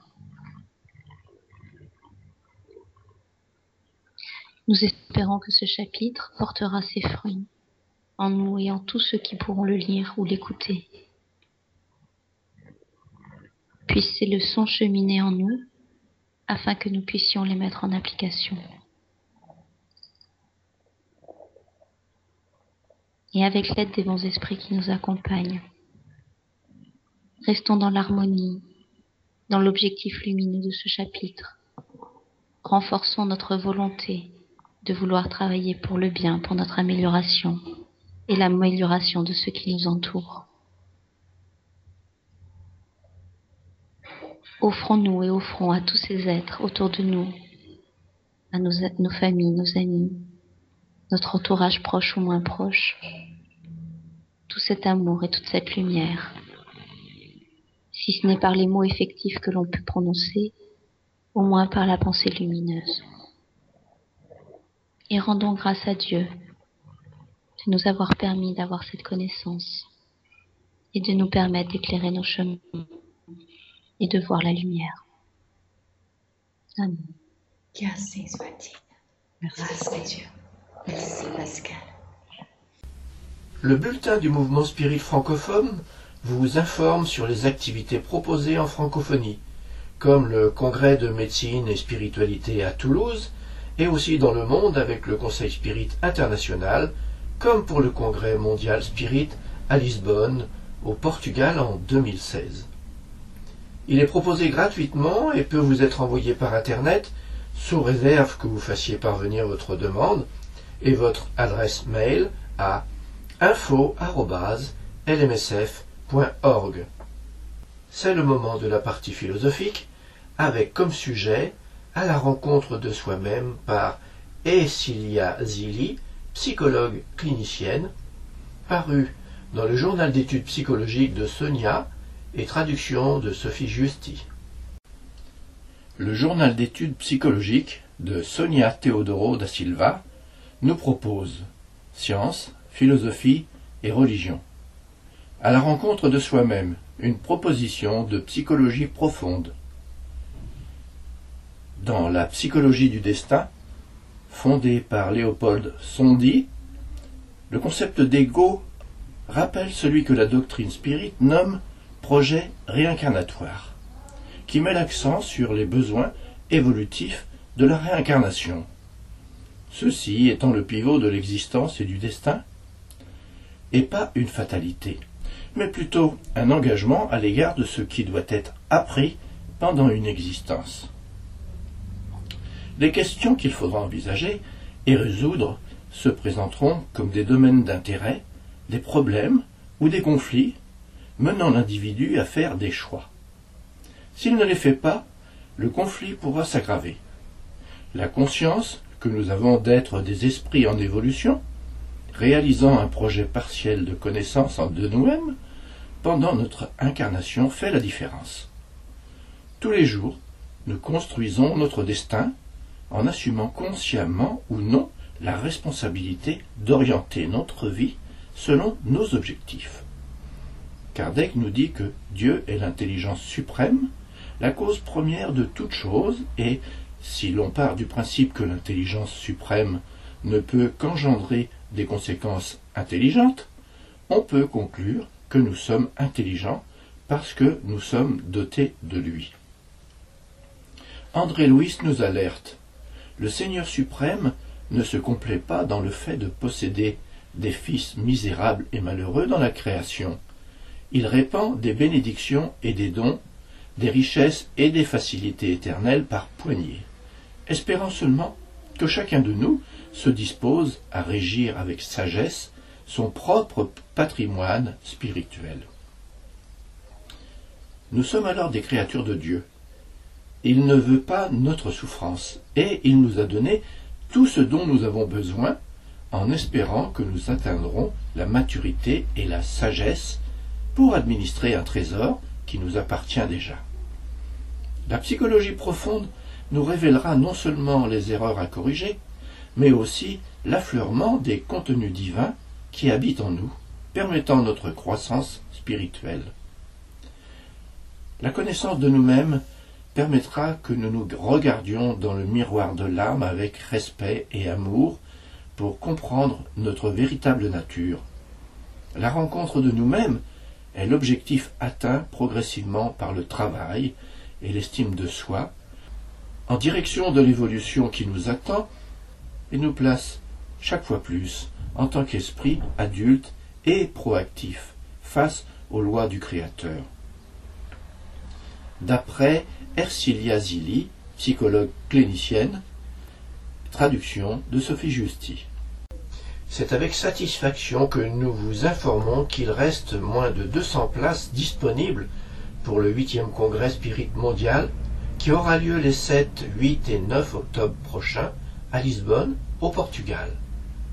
Nous compterons sur la présence d'invités spéciaux comme Divaldo Franco, Raoul Teixeira, Georges Godinho Neri, Charles Kampf, André Triguero et José Roberto Santos, en plus des nombreux autres conférenciers qui présenteront leurs travaux pendant ces journées sous le thème Aimer la vie. Si vous souhaitez participer à cette rencontre d'âmes et d'idéaux, ne perdez pas de temps et faites rapidement votre inscription sur www.8cem.com. Maintenant, nous allons retrouver Jean-Pierre qui va nous parler de l'enseignement spirit d'après le SDS. Bien, chers auditeurs, aujourd'hui nous continuerons l'épreuve de l'existence et la survie de l'esprit commencée lors de la dernière émission. À cette question, l'âme existe-t-elle? La science dit peut-être. Les phénomènes du magnétisme, de l'hypnotisme, de l'anesthésie répondent oui, et, en cela, confirment toutes les déductions de la philosophie et les affirmations de la conscience. Contraint par l'évidence des faits, à admettre une force directrice dans l'homme. Un grand nombre de matérialistes se réfugient dans une négation dernière en prétendant que cette énergie s'éteint avec le corps, dont elle n'était qu'une émanation. Comme toutes les forces physiques et chimiques, disent-ils, l'âme, cette résultante vitale, cesse avec la cause qui l'avait produite. L'homme étant mort, l'âme est anéantie. Cela est-il possible? Ne sommes-nous qu'un vulgaire amas de molécules sans solidarité les unes avec les autres? Notre individualité aimante doit-elle disparaître à tout jamais? Et de ce qui a été un homme ne reste-t-il vraiment qu'un cadavre destiné à se désagréger lentement dans la froide nuit du tombeau? La première réfutation de cette pensée que l'esprit ou âme provient de la matière vient du raisonnement logique de Descartes cogito ergo sum. Je pense, donc je suis, qui pourrait être interprété comme suit. La matière par elle-même ne pense pas, donc il existe en moi, au-dessus de la matière, quelque chose qui est l'agent de ma pensée. Pourrait-on admettre que c'est le cerveau qui secrète cette pensée, comme le foie secrète la bile Ce serait illogique si l'on considère que la pensée étant un effet intelligent, demande l'existence d'une cause intelligente. Alan Kardec affirme que le doute concernant l'existence des esprits a pour cause première l'ignorance de leur véritable nature. On se le figure généralement comme des êtres à part dans la création, et dont la nécessité n'est pas démontrée. Quelle que soit l'idée qu'on le se fasse des esprits, cette croyance est nécessairement fondée sur l'existence d'un principe intelligent en dehors de la matière. Elle est incompatible avec la négation absolue de ce principe. Si la croyance aux esprits et à leur manifestation, continue Kardec, était une conception isolée, le produit d'un système, elle pourrait, avec quelque apparence de raison, être suspectée d'illusion. Mais qu'on nous dise encore pourquoi on la retrouve si vivace chez tous les peuples anciens et modernes, dans les livres saints de toutes les religions connues. C'est, disent quelques critiques, parce que de tout temps l'homme a aimé le merveilleux. Qu'est-ce donc le merveilleux selon vous? Ce qui est surnaturel. Qu'entendez-vous par le surnaturel? Ce qui est contraire aux lois de la nature.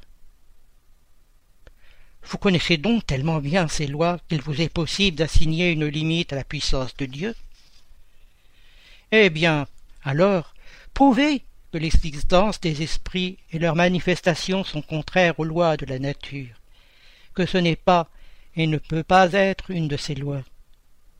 Suivez la doctrine spirite, et voyez si cet enchaînement n'a pas tous les caractères d'une admirable loi qui résout tout ce que les lois philosophiques n'ont pu résoudre jusqu'à ce jour. Les phénomènes qui démontrent l'existence et la survie de l'esprit font l'objet de recherches, principalement à partir du XIXe siècle, par des personnes sérieuses et réputées dans plusieurs pays. Les recherches sur ce sujet sont très riches. Nous ne citerons à titre d'illustration que quelques-unes des modalités de ces phénomènes. Premièrement, phénomène d'extériorisation de l'âme.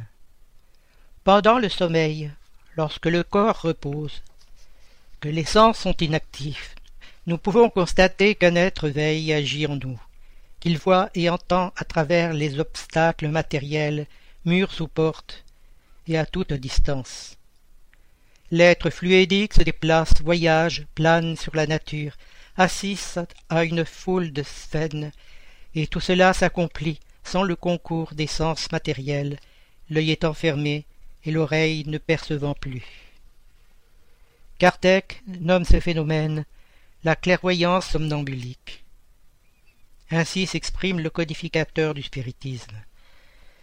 Les perceptions qui ont lieu dans l'état somnambulique, étant d'une autre nature que celle de l'état de veille, ne peuvent être transmises par les mêmes organes. Il est constant que, dans ce cas, la vue ne s'effectue pas par les yeux, qui sont d'ailleurs généralement clos. La vue à distance et à travers les corps opaques exclut, en outre, la possibilité de l'usage des organes ordinaires de la vision. C'est l'âme qui donne au somnambule les facultés merveilleuses dont il jouit. Deuxièmement, maison hantée et transport d'objets. Le phénomène des maisons hantées est un des plus fréquents et des plus connus. On le retrouve un peu partout. Très nombreux sont les lieux hantés, les habitations dont les murs, les parquets, les meubles retentissent de coups et de vibrations. Dans certaines demeures, les objets se déplacent sans contact. Des pierres sont lancées du dehors par une force inconnue. On entend des bruits de vaisselle, des cris, des bruits divers, qui incommode et terrifie les gens impressionnables. L'histoire du spiritualisme moderne commença par un cas de hantise. Les manifestations de la maison hantée d'Hydesville en 1848 et les tribulations de la famille Fox qui l'habitait sont bien connues. Troisièmement, phénomène des tables tournantes. On appelle table tournante les communications des esprits par le mouvement circulaire imprimé à une table. Cet effet se produit également sur tous les autres objets, mais la table étant celui sur lequel on s'est le plus exercé parce que c'était le plus commode. le nom de table tournante a prévalu pour la désignation de cette sorte de phénomène. Quatrièmement, manifestation des esprits par l'écriture.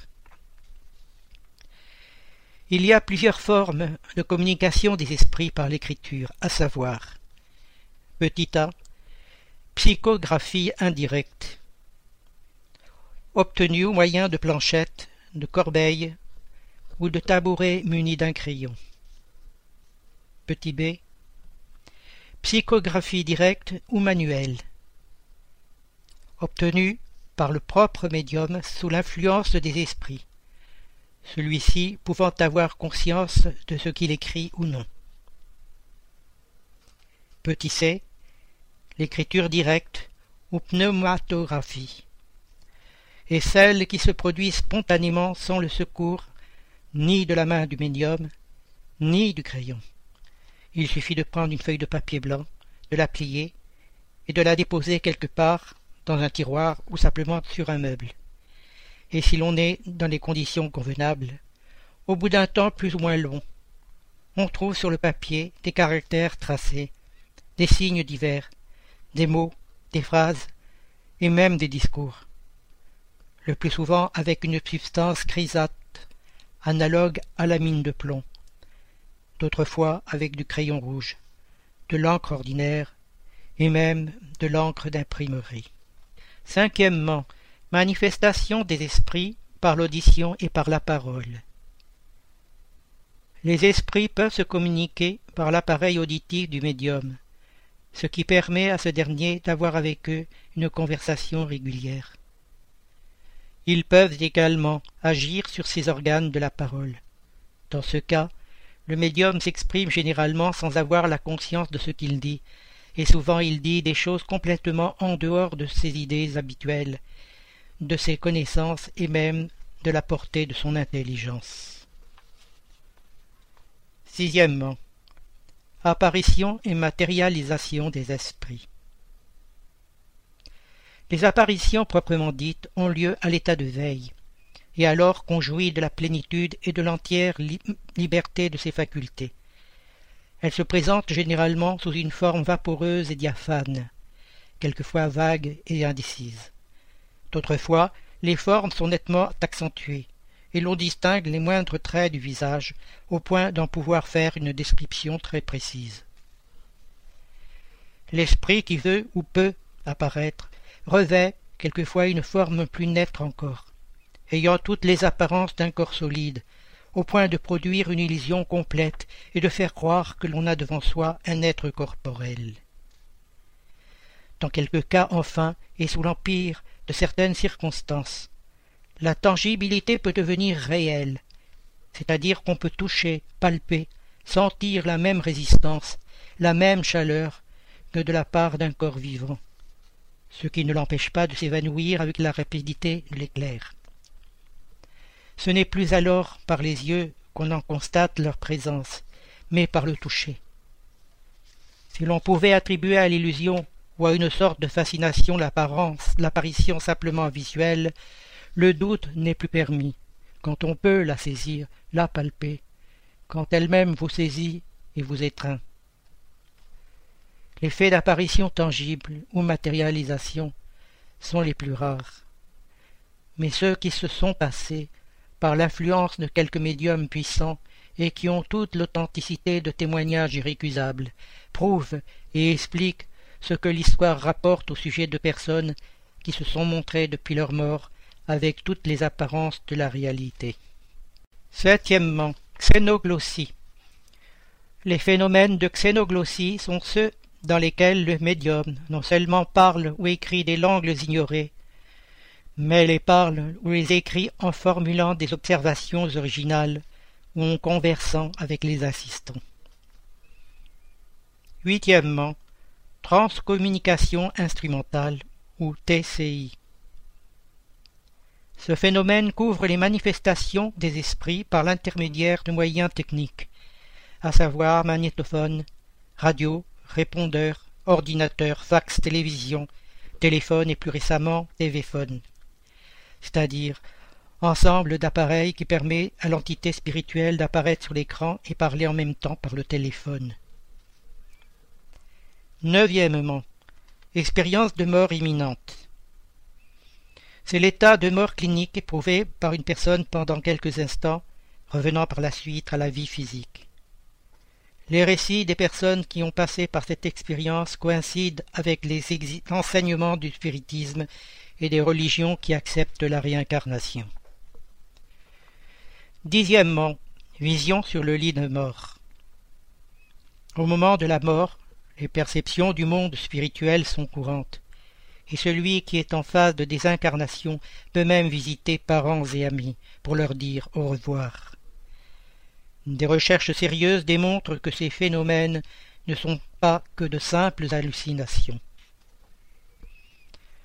Onzièmement, phénomène qui prouve la réincarnation. Ces phénomènes s'ajoutent aux autres preuves de la survie de l'esprit, vu qu'ils démontrent la conservation de l'individualité au long des diverses existences corporelles.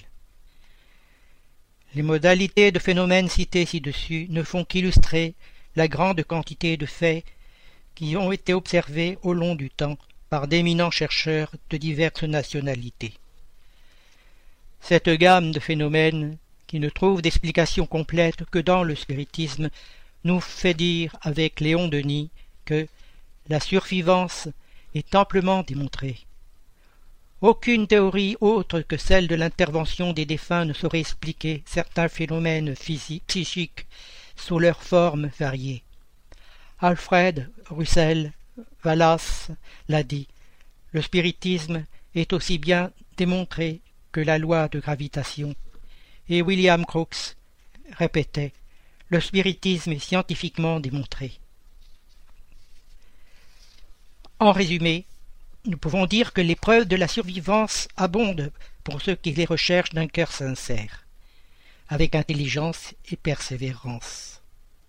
Ainsi, la notion d'immortalité se dégage peu à peu des ombres accumulées par les sophismes et les négations, et l'âme humaine s'affirme dans sa réalité impérissable.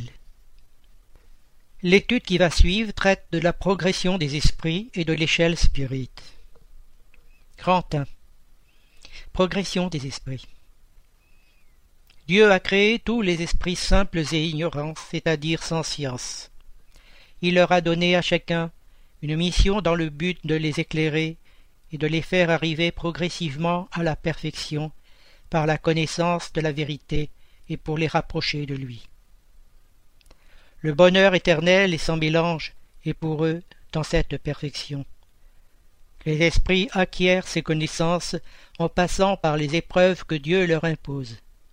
Les uns acceptent ces épreuves avec soumission et arrivent plus promptement au but de leur destinée. D'autres ne les subissent qu'avec murmure et restent ainsi, par leur faute, éloignés de la perfection et de la félicité promise. Ainsi, les esprits n'ont pas été créés les uns bons et les autres mauvais. Tous ont eu pour point de départ la simplicité et l'ignorance, arrivant à la perfection au moyen des épreuves qui leur sont imposées par Dieu pour l'atteindre. Ils endurent ces épreuves au fil des réincarnations nécessaires à leur progrès. Le passage des esprits par la vie corporelle est nécessaire pour que ceux-ci puissent accomplir, à l'aide d'une action matérielle, les desseins dont Dieu leur confie l'exécution. Elle est nécessaire pour eux-mêmes, parce que l'activité qu'ils sont obligés de déployer aide au développement de l'intelligence. Dieu, étant souverainement juste, doit faire une part égale à tous ses enfants. C'est pour cela qu'il donne à tous un même point de départ, la même aptitude, les mêmes obligations à remplir et la même liberté d'agir. Tout privilège serait une préférence, et toute préférence une injustice. Mais l'incarnation n'est pour tous les esprits qu'un état transitoire. C'est une tâche que Dieu leur impose à leur début dans la vie, comme première épreuve de l'usage qu'ils feront de leur libre arbitre. Ceux qui remplissent cette tâche avec zèle franchissent rapidement et moins péniblement ces premiers degrés de l'initiation, et jouissent plutôt du fruit de leurs travaux. Ceux, au contraire, qui font un mauvais usage de la liberté que Dieu leur accorde, retardent leur avancement. C'est ainsi que, par leur obstination, ils peuvent prolonger indéfiniment la nécessité de se réincarner. Il découle de ces enseignements. L'importance du libre arbitre pour la progression des esprits. Néanmoins, à leur origine, et alors qu'ils n'ont pas encore la conscience d'eux-mêmes, comment les esprits peuvent-ils avoir la liberté du choix entre le bien et le mal?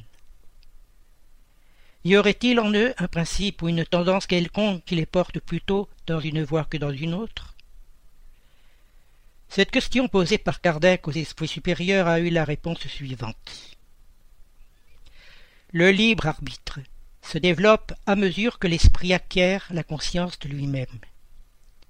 Il n'y aurait plus liberté si le choix était sollicité par une cause indépendante de la volonté de l'esprit. La cause n'est pas en lui, elle est hors de lui, dans les influences auxquelles il cède aux vertus de sa libre volonté. C'est la grande figure de la chute de l'homme et du péché originel. Les uns ont cédé à la tentation, les autres ont résisté. Les esprits supérieurs ajoutent que ces influences suivent l'esprit, jusqu'à ce qu'ils aient tellement pris d'emprise sur lui-même que les mauvais renoncent à l'obséder. Grand Différents ordres d'esprit. Échelle spirit. Le codificateur signale que la classification des esprits est basée sur le degré de leur avancement, sur les qualités qu'ils ont acquises et sur les imperfections dont ils ont encore à se dépouiller. Cette classification, du reste, n'a rien d'absolu. Chaque catégorie ne présente un caractère tranché que dans son ensemble mais d'un degré à l'autre la transition est insensible et, sur les limites, la nuance s'efface comme dans les règnes de la nature, comme dans les couleurs de l'arc-en-ciel, ou bien encore comme dans les différentes périodes de la vie de l'homme. On peut donc former un plus ou moins grand nombre de classes selon le point de vue sur lequel on considère la chose. Il en est ici comme dans tous les systèmes de classification scientifique. Ces systèmes peuvent être plus ou moins complets, plus ou moins rationnels, plus ou moins commodes pour l'intelligence. Mais quels qu'ils soient, ils ne changent rien au fond de la science. Les esprits admettent généralement trois catégories principales ou trois grandes divisions. Dans la dernière, celle qui est au bas de l'échelle, sont les esprits imparfaits, caractérisés par la prédominance de la matière sur l'esprit et la propension au mal. Ceux de la seconde sont caractérisés par la prédominance de l'esprit sur la matière et par le désir du bien. Ce sont les bons esprits. La première, enfin, comprend les purs esprits, ceux qui ont atteint le suprême degré de perfection. Ces trois catégories principales ou ordres peuvent être subdivisées en classes comme suit. Petit 1. Troisième ordre, esprit imparfait. Dixième classe, esprit impur. Ils sont enclins au mal et en font l'objet de leurs préoccupations. Comme esprit, ils donnent des conseils perfides, soufflent la discorde et la défiance, et prennent tous les masques pour mieux tromper.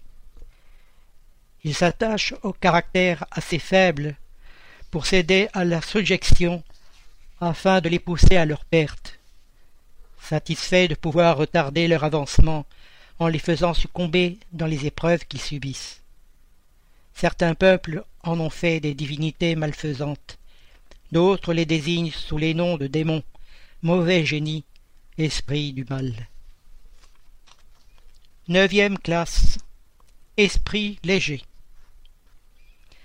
Ils sont ignorants malins, inconséquents et. Ils se mêlent de tout, répondent à tout, sans se soucier de la vérité.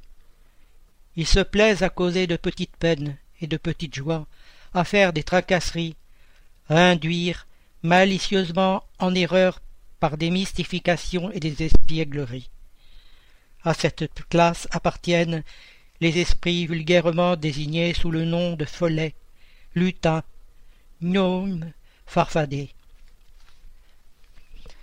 Huitième classe. Esprits faux savants. Leurs connaissances sont assez étendues, mais ils croient savoir plus qu'ils ne savent en réalité. Ayant accompli quelques progrès à divers points de vue, leur langage a un caractère sérieux qui peut donner le change sur leurs capacités et leur lumière. Septième classe, esprit neutre. Ils ne sont ni assez bons pour faire le bien, ni assez mauvais pour faire le mal. Ils penchent autant vers l'un que vers l'autre, et ne s'élèvent pas au-dessus de la condition vulgaire de l'humanité, tant pour le moral que pour l'intelligence. Ils tiennent aux choses de ce monde, dont ils regrettent les joies grossières. Sixième classe, esprit frappeur et perturbateur. Ces esprits ne forment point à proprement parler une classe distincte eu égard à leurs qualités personnelles. Ils manifestent souvent leur présence par des effets sensibles et physiques tels que l'écho, le mouvement et le déplacement anormal des corps solides, l'agitation de l'air, etc. Petit 2. Deuxième ordre, bons esprits. Cinquième classe, esprit bienveillant. Leur qualité dominante est la bonté. Ils se plaisent à rendre service aux hommes et à les protéger, mais leur savoir est borné. Leur progrès s'est plus accompli dans le sens moral que dans le sens intellectuel. Quatrième classe. Esprit savant. Ce qui les distingue spécialement, c'est l'étendue de leurs connaissances. Ils se préoccupent moins des questions morales que des questions scientifiques pour lesquels ils ont plus d'aptitude. Mais ils n'envisagent la science qu'au point de vue de l'utilité et n'y mêlent aucune des passions qui sont le propre des esprits imparfaits. Troisième classe, esprit sage. Les qualités morales de l'ordre le plus élevé forment leur caractère distinctif. Sans avoir des connaissances illimitées, ils sont doués d'une capacité intellectuelle qui leur donne un jugement sain sur les hommes et sur les choses. Deuxième classe. Esprit supérieur. Ils réunissent la science, la sagesse et la bonté. Leur langage ne respire que la bienveillance. Il est constamment digne, élevé, souvent sublime. Leur supériorité les rend plus que les autres apte à nous donner les notions les plus justes sur les choses du monde incorporel dans les limites de ce qu'il est permis à l'homme de connaître. Il s'éloigne de ce qu'anime la seule curiosité, ou que l'influence de la matière détourne de la pratique du bien. Lorsque, par exception, il s'incarne sur la terre, c'est pour accomplir une mission de progrès, et il nous offre alors le type de la perfection à laquelle l'humanité peut aspirer ici-bas. Petit 3 Premier ordre Les purs esprits. Première classe. Classe unique. Ils ont parcouru tous les degrés de l'échelle et dépouillé toutes les impuretés de la matière ayant atteint la somme de perfection dont est susceptible la créature. Ils n'ont plus à subir ni épreuve ni expiation. N'étant plus sujets à la réincarnation dans des corps périssables, c'est pour eux la vie éternelle, qu'ils l'accomplissent dans le sein de Dieu. Ils jouissent d'un bonheur inaltérable, parce qu'ils ne sont sujets ni aux besoins ni aux vicissitudes de la vie matérielle. Mais ce bonheur n'est point celui d'une oisiveté monotone passée dans une contemplation perpétuelle. Ils sont les messagers et les ministres de Dieu, dont ils exécutent les ordres pour le maintien de l'harmonie universelle. On les désigne quelquefois sous le nom d'anges, archanges ou séraphins. Merci Jean-Pierre. Un auditeur nous a posé la question lors du symposium de Végimont pourquoi les organes sont abîmés lors d'un suicide, mais pas dans les dons d'organes. Cet auditeur est sensibilisé par le fait que lors de suicide, les conséquences du type de suicide traumatisent le périsprit, créant, lors de la réincarnation, des handicaps physiques, généralement en rapport avec ce suicide. Celui qui se pend aura sans doute des problèmes respiratoires.